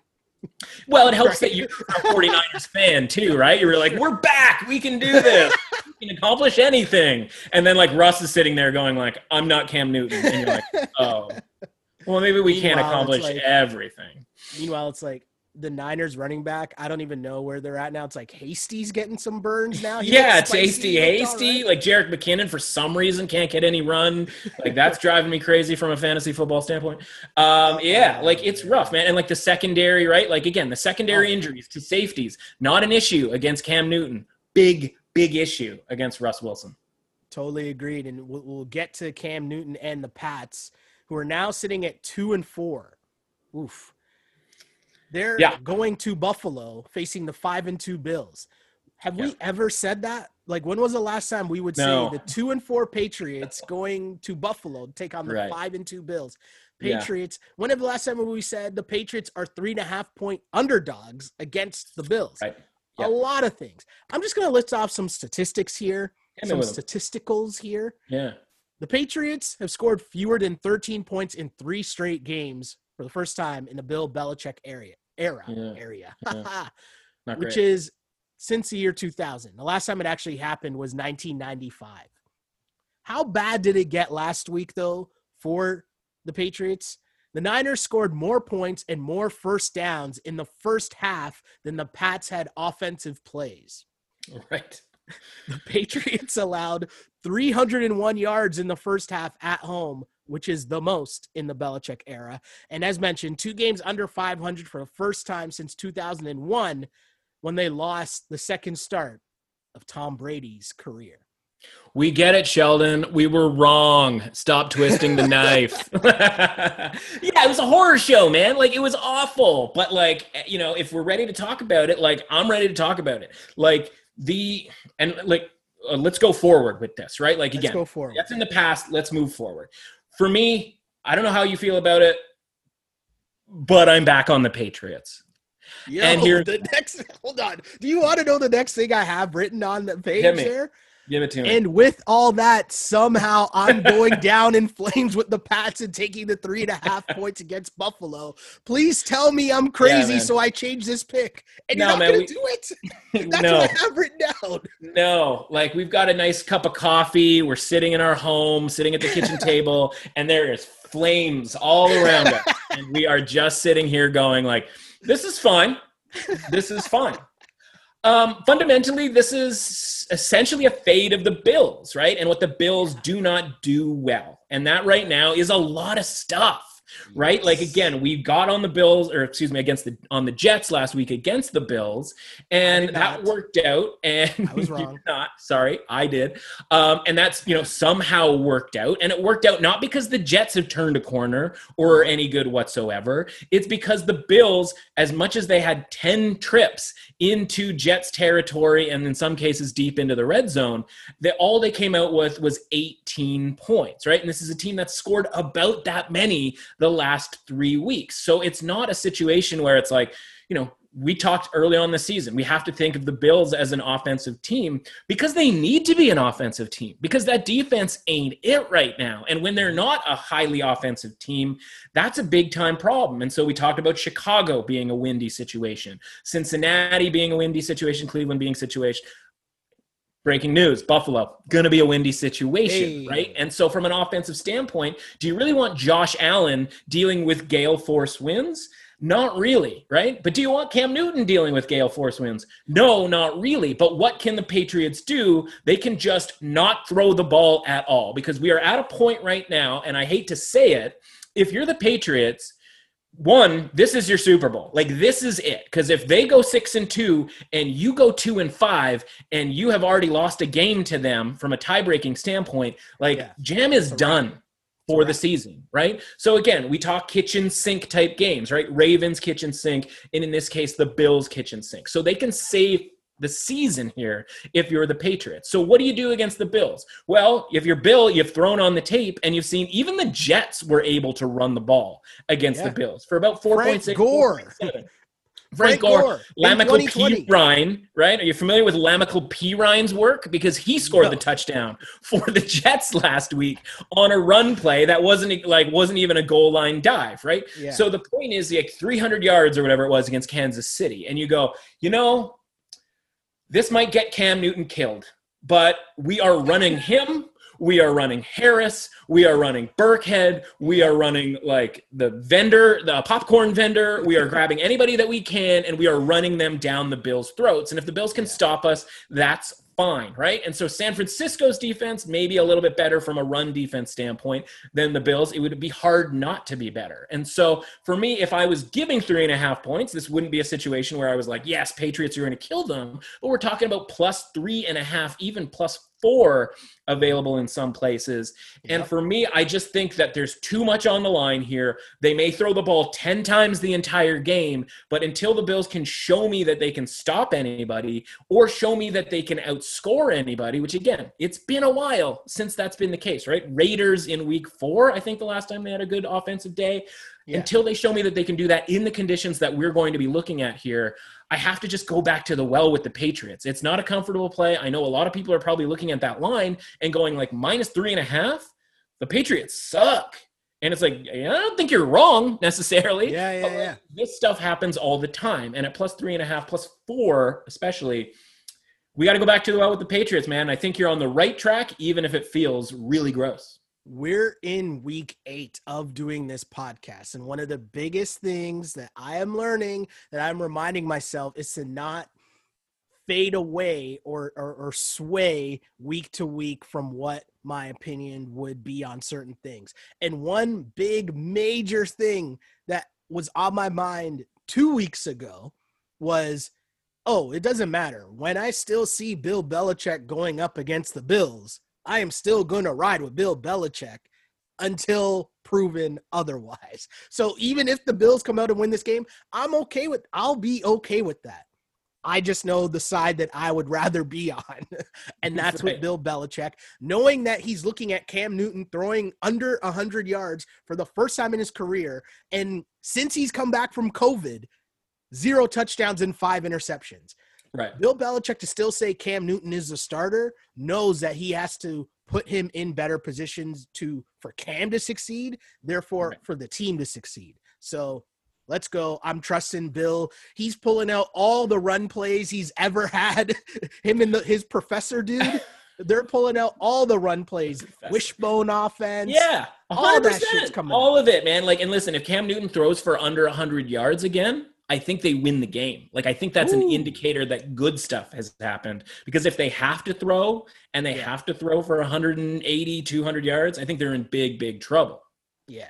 I hear you. I hear you. On the flip side, though, of our uh, Tom Brady versus Bill Belichick in our season-long Super Bowl. yeah, we'd be calling the, the fight Belichick, right now. The Belichick versus Brady season-long Super Bowl here. Tampa Bay at five and two. The Pats are two and four. We, I mean, Tampa Bay seems to be running away with this, Mr. Brady.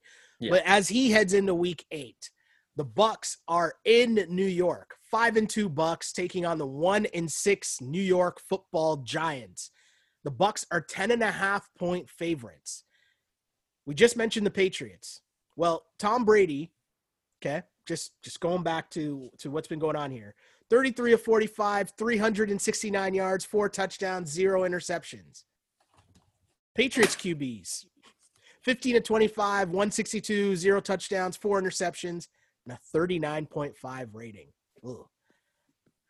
As bad as the Patriots QBs were, someone else who also plays that same position, who had a very funny week seven performance as well, is your man's Danny Dimes. Now, yeah. I know we talk every week about me and my my love hate relationship with double digit spreads. And normally, hey, I say trust the math. And over the course of the season, if you trust the math and just take the points, you will win more than you lose. But under no circumstances am I going to take Danny Dimes here and the points. I'm just not right. going to do it. Just not going to do it. I know he has the potential for the backdoor cover, but the Bucs defense, I feel like, should be able to help them right. cover that 10 and a half points. And if not the Bucs defense, maybe the 20 yard line will come up with another tackle on Danny Dimes as well. Yeah, yeah, right. I'm the just, sniper rifle clips him. Right? Uh, and that was yeah, that was one of my least favorite plays. Um, not because he got tackled, but because it happened uh, to the tune of 80 yards. Um, listen, and, and, and this is this is no fun. This is not. Not at all. No it's not. But I think you have to bet the Giants here. For I know, one, I know like, that's what you were gonna say. I know. Yeah, I know. like I, I know better. it's not fun. The problem is, or sort of, you know, what we're doing right now is we do have this tendency to lump the Giants in with the Jets, right? I don't know if it's like a New York thing, right? Because it's on, like the headline is New York yep. football is terrible, right? Mm-hmm. But the Giants do have capabilities, right? Like it isn't mm-hmm. pretty, but like defensively, they're okay, yep. right? And from an offensive standpoint, like they do have some playmakers, right? Like the Jets would pay for a Slayton, Tate, and uh, who am I missing? The other guy. Um, sorry. Brown. Uh, no, I don't think anybody. Uh, you're thinking Engram. Engram. I don't Engram. think anybody would want Engram. Sorry, I'm thinking um, Engram. Nobody right, double E's, right? Everybody, everybody loves the double E tight ends.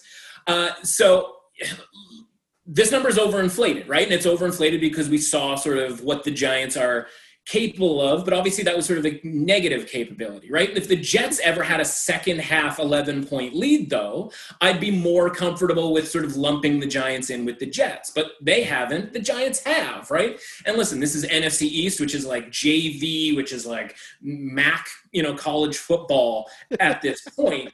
But that being said, like the Bucs could kind of show up, not really do all that much, and win this game relatively easily, right? For like sure. this could be twenty to ten without much effort whatsoever. And so the number, my number makes this like nine and a half, where you know you're going to need ten to to take the Bucs.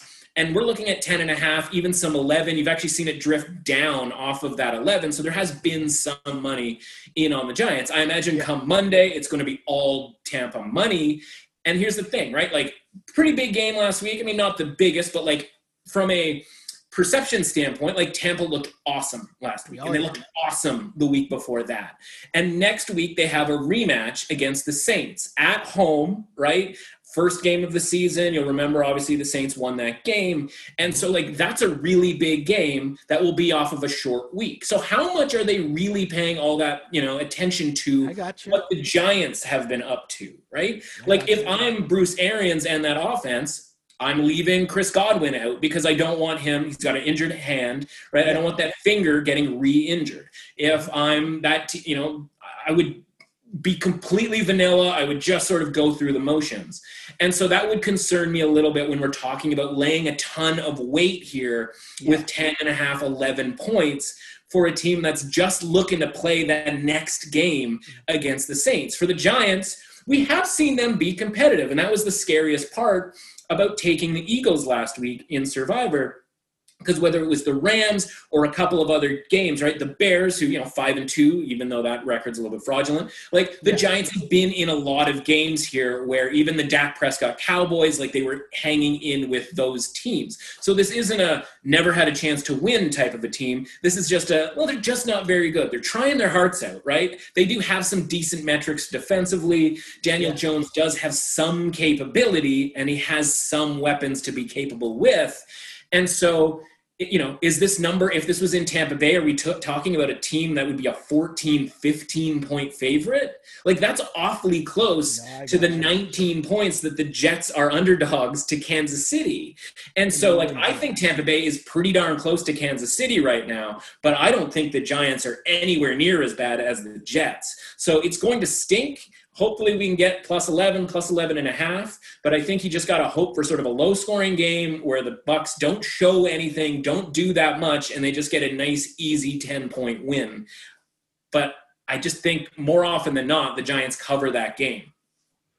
the ugly Danny Dimes backdoor cover just to piss me off. I could see it happening. I could. I don't even know if it's going to be a back door, right? It might just be like a complete snoozer where it's a lot of field goals out of the Bucs and Yeah. we're looking at like 19 13, 22 13, Yeah, like something yeah. along those lines where it's just like, yeah, Danny didn't even need to come, you know, make any comeback. It could be a lot like the Bills and the Jets, to be completely honest with you, right? Where it was not a back door, just like got enough done early that it was enough that it was tough for them to cover a really big number on the road. And by the way, you know, we talked about Drew Brees. My man hasn't seen grass. Well, Tom Brady hasn't had any, you know, cold conditions either yet this season as well. And the one time that he did against the Bears wasn't all that pretty, right?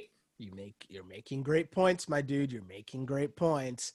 Uh, speaking about having to cover big time spreads as a New York crappy team, the Right. 0 and 7 Jets are in Kansas City.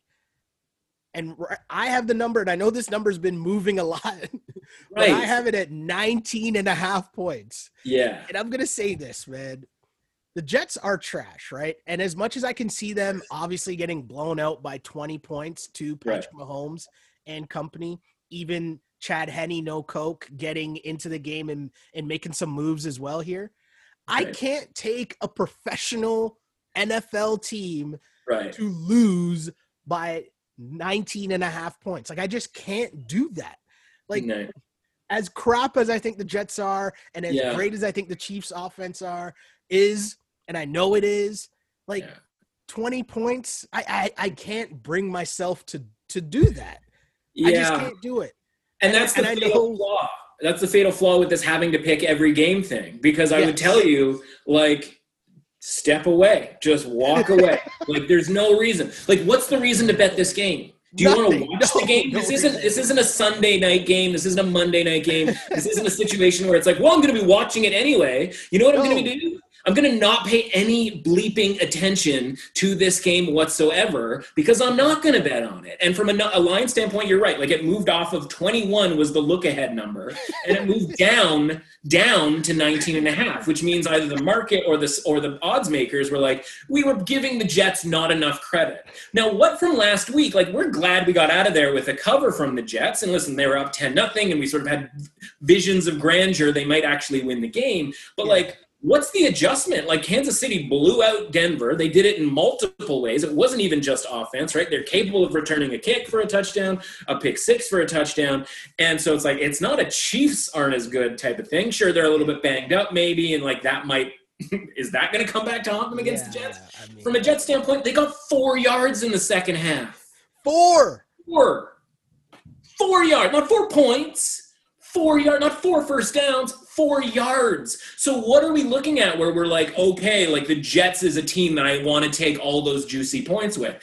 No, I don't want to do that. but you're right. I don't want to lay 19 and a half with an NFL football team. But the okay. Chiefs are more than capable of doing it, man. It's just a matter of if they want to. And so the big thing for me is if you were looking, if you had to bet a side here, one, you go, the look ahead line was 21 and it's 19 and a half. And is, is that really any different? Than if the look ahead line was six and now we're getting you know it's three yeah. right like you would still be you know wouldn't we still want to adjust to that the other yeah. thing is Le'Veon Bell so what's the reason oh. that, the, that the Chiefs want to put it on the Jets and that might simply come down to using Le'Veon Bell in the fourth quarter. And if you're looking for guys who have motivation to get into the end zone for his first touchdown with the team and all of that kind of stuff, right? Like when you have these big spreads, whether it's college football or NFL, it's does the team want to play 60 minutes? I don't know that the Jets care to play 60 minutes. Like, what do they care about the point spread? They didn't bet on themselves. I promise you, they didn't bet on themselves. And what's the motivation for the Chiefs to play 60 minutes? It's to make Le'Veon Bell feel good about being part of the team, right? It's like he's a new employee. Yeah, You're having a little party to welcome the new employee. And I think that party turns into like 10 carries and a couple of passes for Le'Veon Bell late in the game. So if you're just blindly looking to just bet the Jets here because it's plus 19 and a half, Mm-hmm. It's going to be awfully rough when Le'Veon Bell is spiking it in their face in the fourth quarter. So I'm not saying bet the Chiefs right now. I'm just saying it's not a primetime game. It's not a standalone game. It doesn't have to happen in real life. Here's Ignore what I'm going to do. Here's what I'm going to do. Here's what I'm going to do. My big money fantasy league, I have Patrick Mahomes as my QB. Okay. So I'm just going to take the Chiefs to cover. Here, I'm flipping it here. Here's what I'm okay. doing. I'm plugging in Patrick Mahomes in my lineup, obviously. I'm going to yeah. just know that I have Patrick Mahomes, root for Patrick Mahomes to get as many points as possible before Henne comes back into the game, and hope that Patrick Mahomes himself can cover the 20 points, not even watch the game. I'm just going to watch the box score of Patrick Mahomes' numbers. Right. That's about it. See where we land at the end of the game. Well, listen, when some, you know, big money organization, media company, you know, stumbles on this show and realizes that for next season that this needs to be a show that we do and that the masses can enjoy on their, you know, local cable station, when that happens, Next year, we can start you weighting your picks, right? You can do, oh, you know, sort yes. of a confidence pool type of yes. thing, right? I so like that next year, when this thing happens, you can write the number one as in lowest confidence in this pick. You can rightly take the, the Chiefs. You can cheer all you want for Patrick Mahomes. And if you don't have to worry about them not covering some absurd number and having it count on your record the same way that it does against the, you know, the Detroit pick that you like so much or the Chicago pick that you like so much, right? Yep. Like there's a, there's an inherent unfairness to this that you have taken on and I and I give you kudos. But for next year when we've made it big time, uh, hey, we hey. could employ a uh, confidence pool element to it. I like it. I like it. I see where your head's at. I, I like it. I like it. Uh, as we keep things moving here, the one in five Vikings coming off a bye week now find themselves in Green Bay to take on the five and one Packers. I don't really have much here. I'm just simply taking the Packers by six and a half points. And I know I probably shouldn't do that because if you're the Vikings and you you should be able to coming off a bye be ready for a division rival. You should be able to, but it's right. the Vikings and there's not much that I've seen from Kirk Cousins and company that inspires much confidence at all. And meanwhile, Aaron Rodgers and Davante Adams are just out here looking like, I don't know, Steve Young and and and and Jerry Rice. I don't know. Sure. Pick your pick your duo, right? The way that Davante Adams was running free all last week. I don't got much here. I'm just you just talked about weighing the picks. I'm just yeah. taking the Packers and moving on. Yeah. This might be two, the, the two in the confidence, uh, the confidence level pick, right? Uh, yeah, I mean, there isn't a ton to say here, other than you know, are we sure that the bye week helped the Vikings, right? Exactly. And what I mean by that is, like, in theory, you're supposed to get healthier off of a bye week, right? You're not mm-hmm. supposed to trade one of your defensive ends that you paid for in the offseason with a couple of draft picks, right? Yannick and Ngakoue off to Baltimore. Uh, you're not supposed to um, put your other defensive end that you're hoping to maybe get back, you know, on season-ending injured reserve with a neck injury. You're not supposed to have one of your safeties um, blow out his ACL. You're not supposed to put your rookie cornerback on the, I believe it's a COVID-19 list uh, you're not supposed to do any of that stuff. Sure, like they may get Dalvin Cook back, and of course he can be a difference maker from for them offensively. On the flip side, you have the Packers who were pretty shorthanded last week and absolutely ran a train on the Texans, and so they're actually the team that's getting a little bit healthier. Now they're not going to have um, Aaron Jones back necessarily, right? But again, it didn't seem to matter last week, and I don't know that it's necessarily going to matter because they do have a couple of guys in that running back position that can do it pretty well. Yeah. And so for me, I go, yeah, like why wouldn't I like the Packers in this situation? Obviously, like them a lot more at minus six and a half, which is sort of a number that's been around this week. Mm-hmm. More than I do at minus seven for obvious reasons, mm-hmm. because I just don't know that like the Vikings haven't packed it in, right? Like it might be one of those deals where you go on bye and you come back and you're like, you know what was fun? Being on a bye. Like I don't love coming back and playing because they're looking around going like we're dead last in the division. We're in this conference that is pretty bleeping loaded. So it's not like we can sort of sneak in for the seventh seed and make the playoffs. Yeah. And so like I don't really want to back the Vikings in that situation. And so when yeah, these sorts of things happens, I go, you know, where's the resistance? Like where are the people who are who are betting the Vikings. And I've actually found a few out there, right, in sort of the sports betting community. And I go, there's the resistance, right? Like there are those are the people that are keeping this number from going to like nine and a half. And in a lot of ways, you sort of thank them for doing that. And so if you can get minus six and a half, I think it's definitely worth a play here because this Packers team is rolling right now. And I don't know that the Vikings have the offense to take advantage of you know a Packers defense that isn't particularly good, but is a team that is getting a little bit healthier, right? Like they were missing two guys in the defensive, you know, back end last week, and I think both those guys are going to be back this week for the Packers. Yeah, I like the Packers. That's pretty straightforward for me for sure. Um, we keep moving on. Prime time games here. Got two and five Cowboys. Yeah. Heading to Philadelphia to take on the two, four, and one Philadelphia Eagles. Yeah. And a week after the Cowboys coach was anonymously called out by players. He calls out his players for not reacting when their QB was taken out via a very cheap shot against the Washington football team.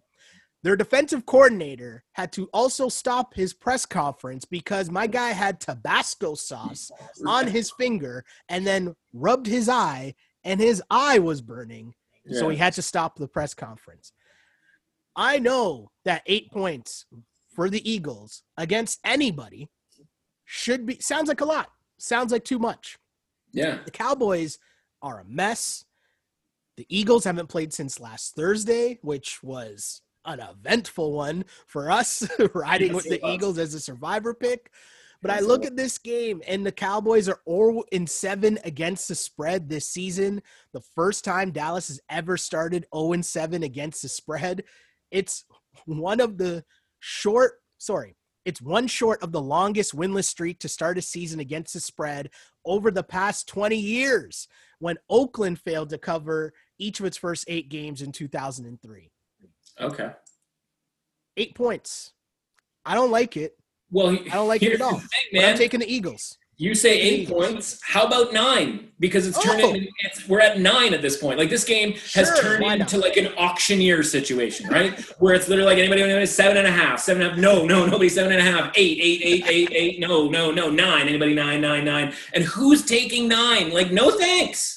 No thanks. The Cowboys are horrendous. Now listen, I'm not sitting here going like, guess what? I love the Eagles minus nine. Like that's not the situation that's happening here. And unfortunately, this is the Sunday night game because we need there has to be going forward some sort of contractual element, you know, COVID nineteen or 2020 type hmm. thing where you go, you know what, we can flex games in week eight now. Like you know, remember flexing? Like flexing is like I think it's after week ten or week eleven, something along those lines, where we can flex games. Like we have to flex this game out. Like, can we start a petition? Like, what needs to happen for But us how to flex hasn't it happened game? already? because they, they don't like it's not in the contract like there's no flexing yet it's a, it's a late in the season type of thing and we're just not there yet. So yeah we are subject to this. It is going to be disgusting. I don't want anything to do with this game. I couldn't even tell you like a tease option. Like i couldn't tell you you know what would be a good tease? Dallas plus 15 i can't do that. That's not a thing. Like philly minus three certainly not. No way right? Like are we getting ben DiNucci are we getting andy dalton? Does it matter? Probably not. Like i don't want anything to do with this game. So sometimes you say listen if there's nothing to talk about with this game let's not talk about it. I don't want to talk about it. We're gonna have to watch it because that's just what we do. I don't want anything to do with this game. Hey, do you know what the funny part is? I just went through explaining to you that my big money fantasy league, I got um, Patrick Mahomes as my one quarterback. So I'm just going to take Patrick Mahomes, root for the stats, and not watch this game. Mhm. You have to start two quarterbacks in my league. Who do you think is my other quarterback in that ben league? DiNucci Carson Wentz. carson So- Wentz, that makes sense that makes sense blindly taking the Eagles, rooting for Carson Wentz. Again, this isn't this wouldn't be in my my blazing five picks no this game. So take the Eagles. We'll move on. No need to talk about that. As we close each and every week, we got one of the segments that we love, which is a sucker bet of the week. Which, for those people who might be new to the podcast, the whole premise behind the sucker bet of the week is sniffing out what the entire public is going to be on, what the entire public narrative is. And so we like to look at that and say, pump the brakes, take a second, take a step back, and think about things.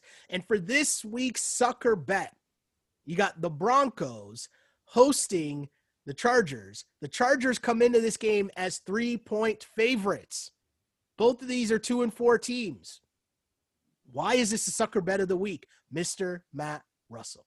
listen, like it's very easy not to like Drew Lock. Personally, professionally, like he just seems like he's the worst, right? And he might be one of the worst quarterbacks in the entire league, right? But I think people right now lining up to back the Chargers. And listen, I think the Chargers, sort of my hot take of the week, and we don't do a ton of hot takes, so it might be the hot take of the year, are that the mm. Chargers fundamentally could be a top five team in the entire NFL right? Like if you are playing the games that they have played against the Chiefs, the Saints, the Bucs, right? Like you are playing these teams really, really tightly. Like there's nothing to say that you're not in that echelon. Unfortunately, they just keep losing them in dramatic, tight overtimes, field goal misses, et cetera, et cetera. Right? Like they could have very well won all of those games.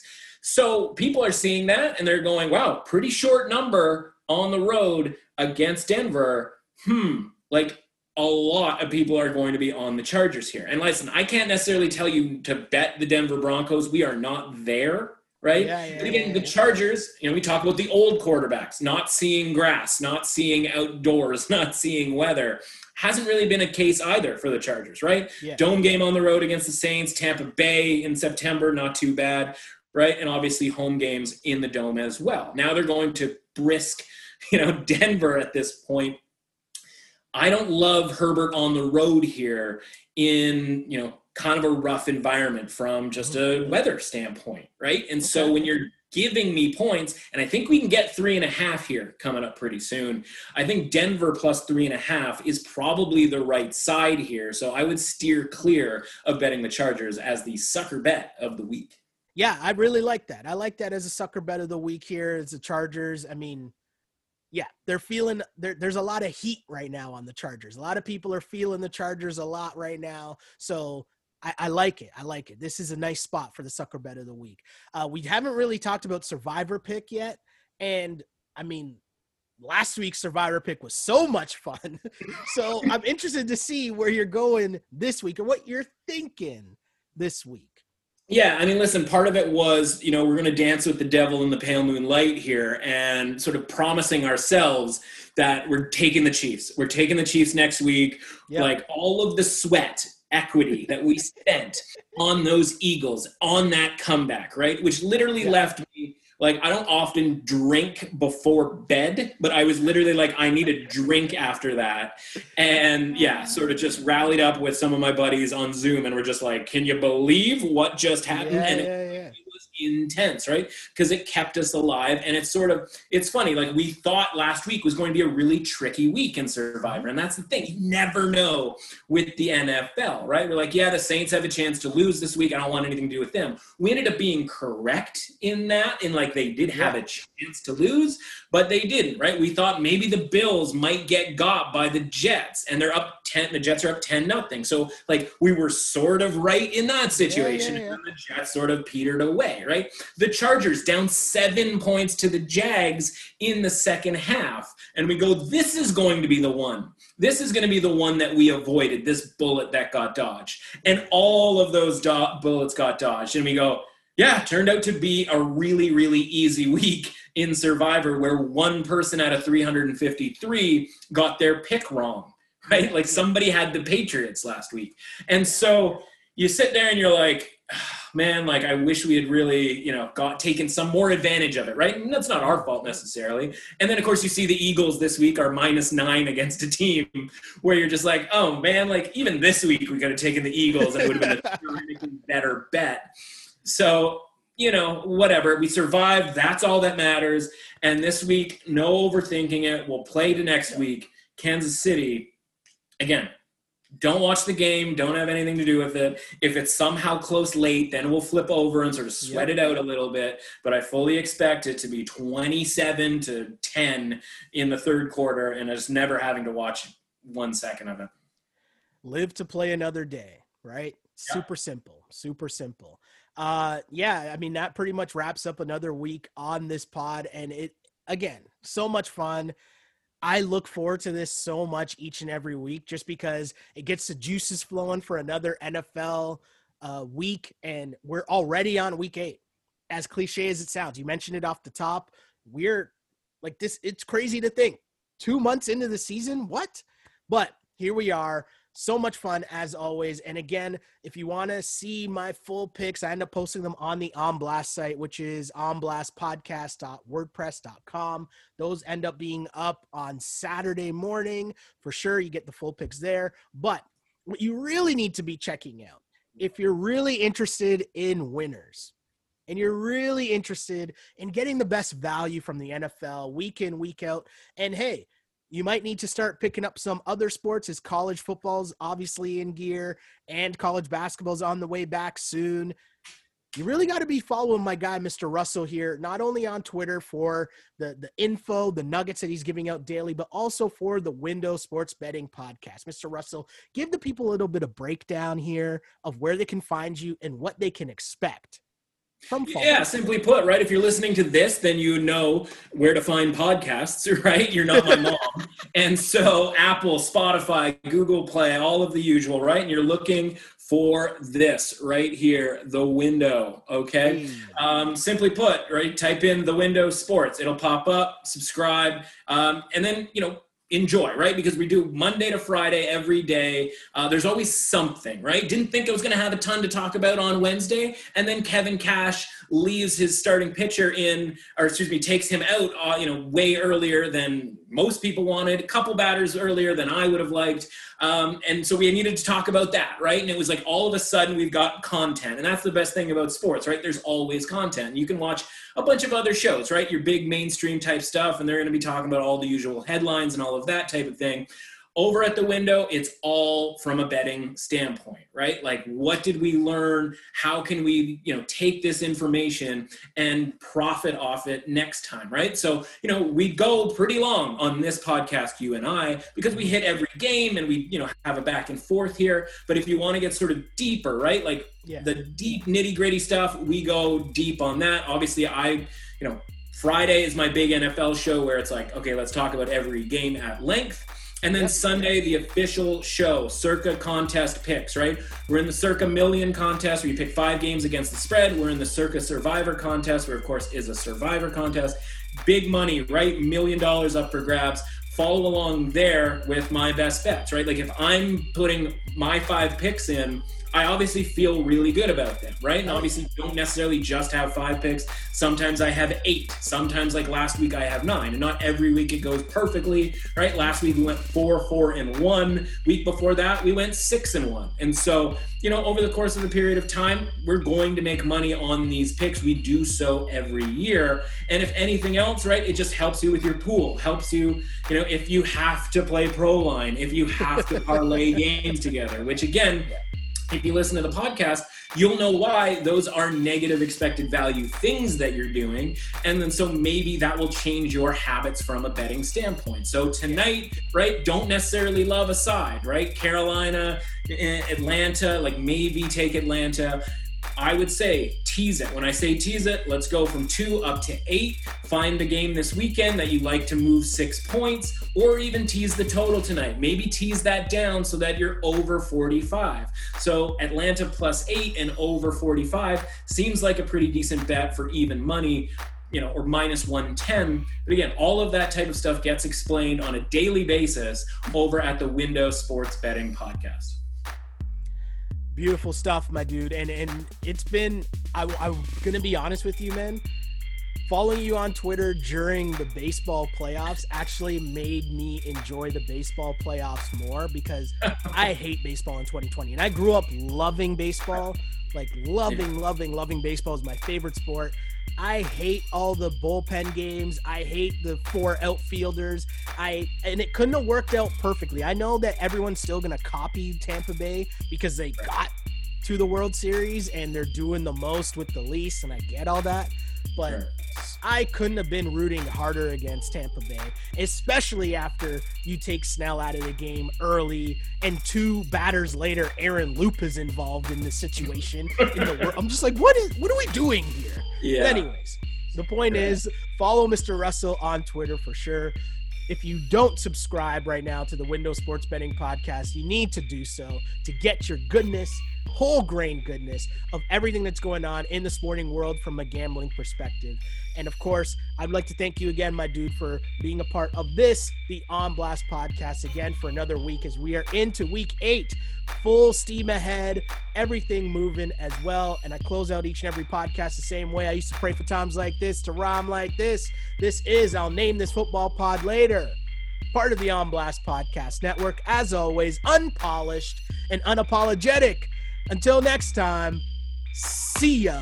On blast.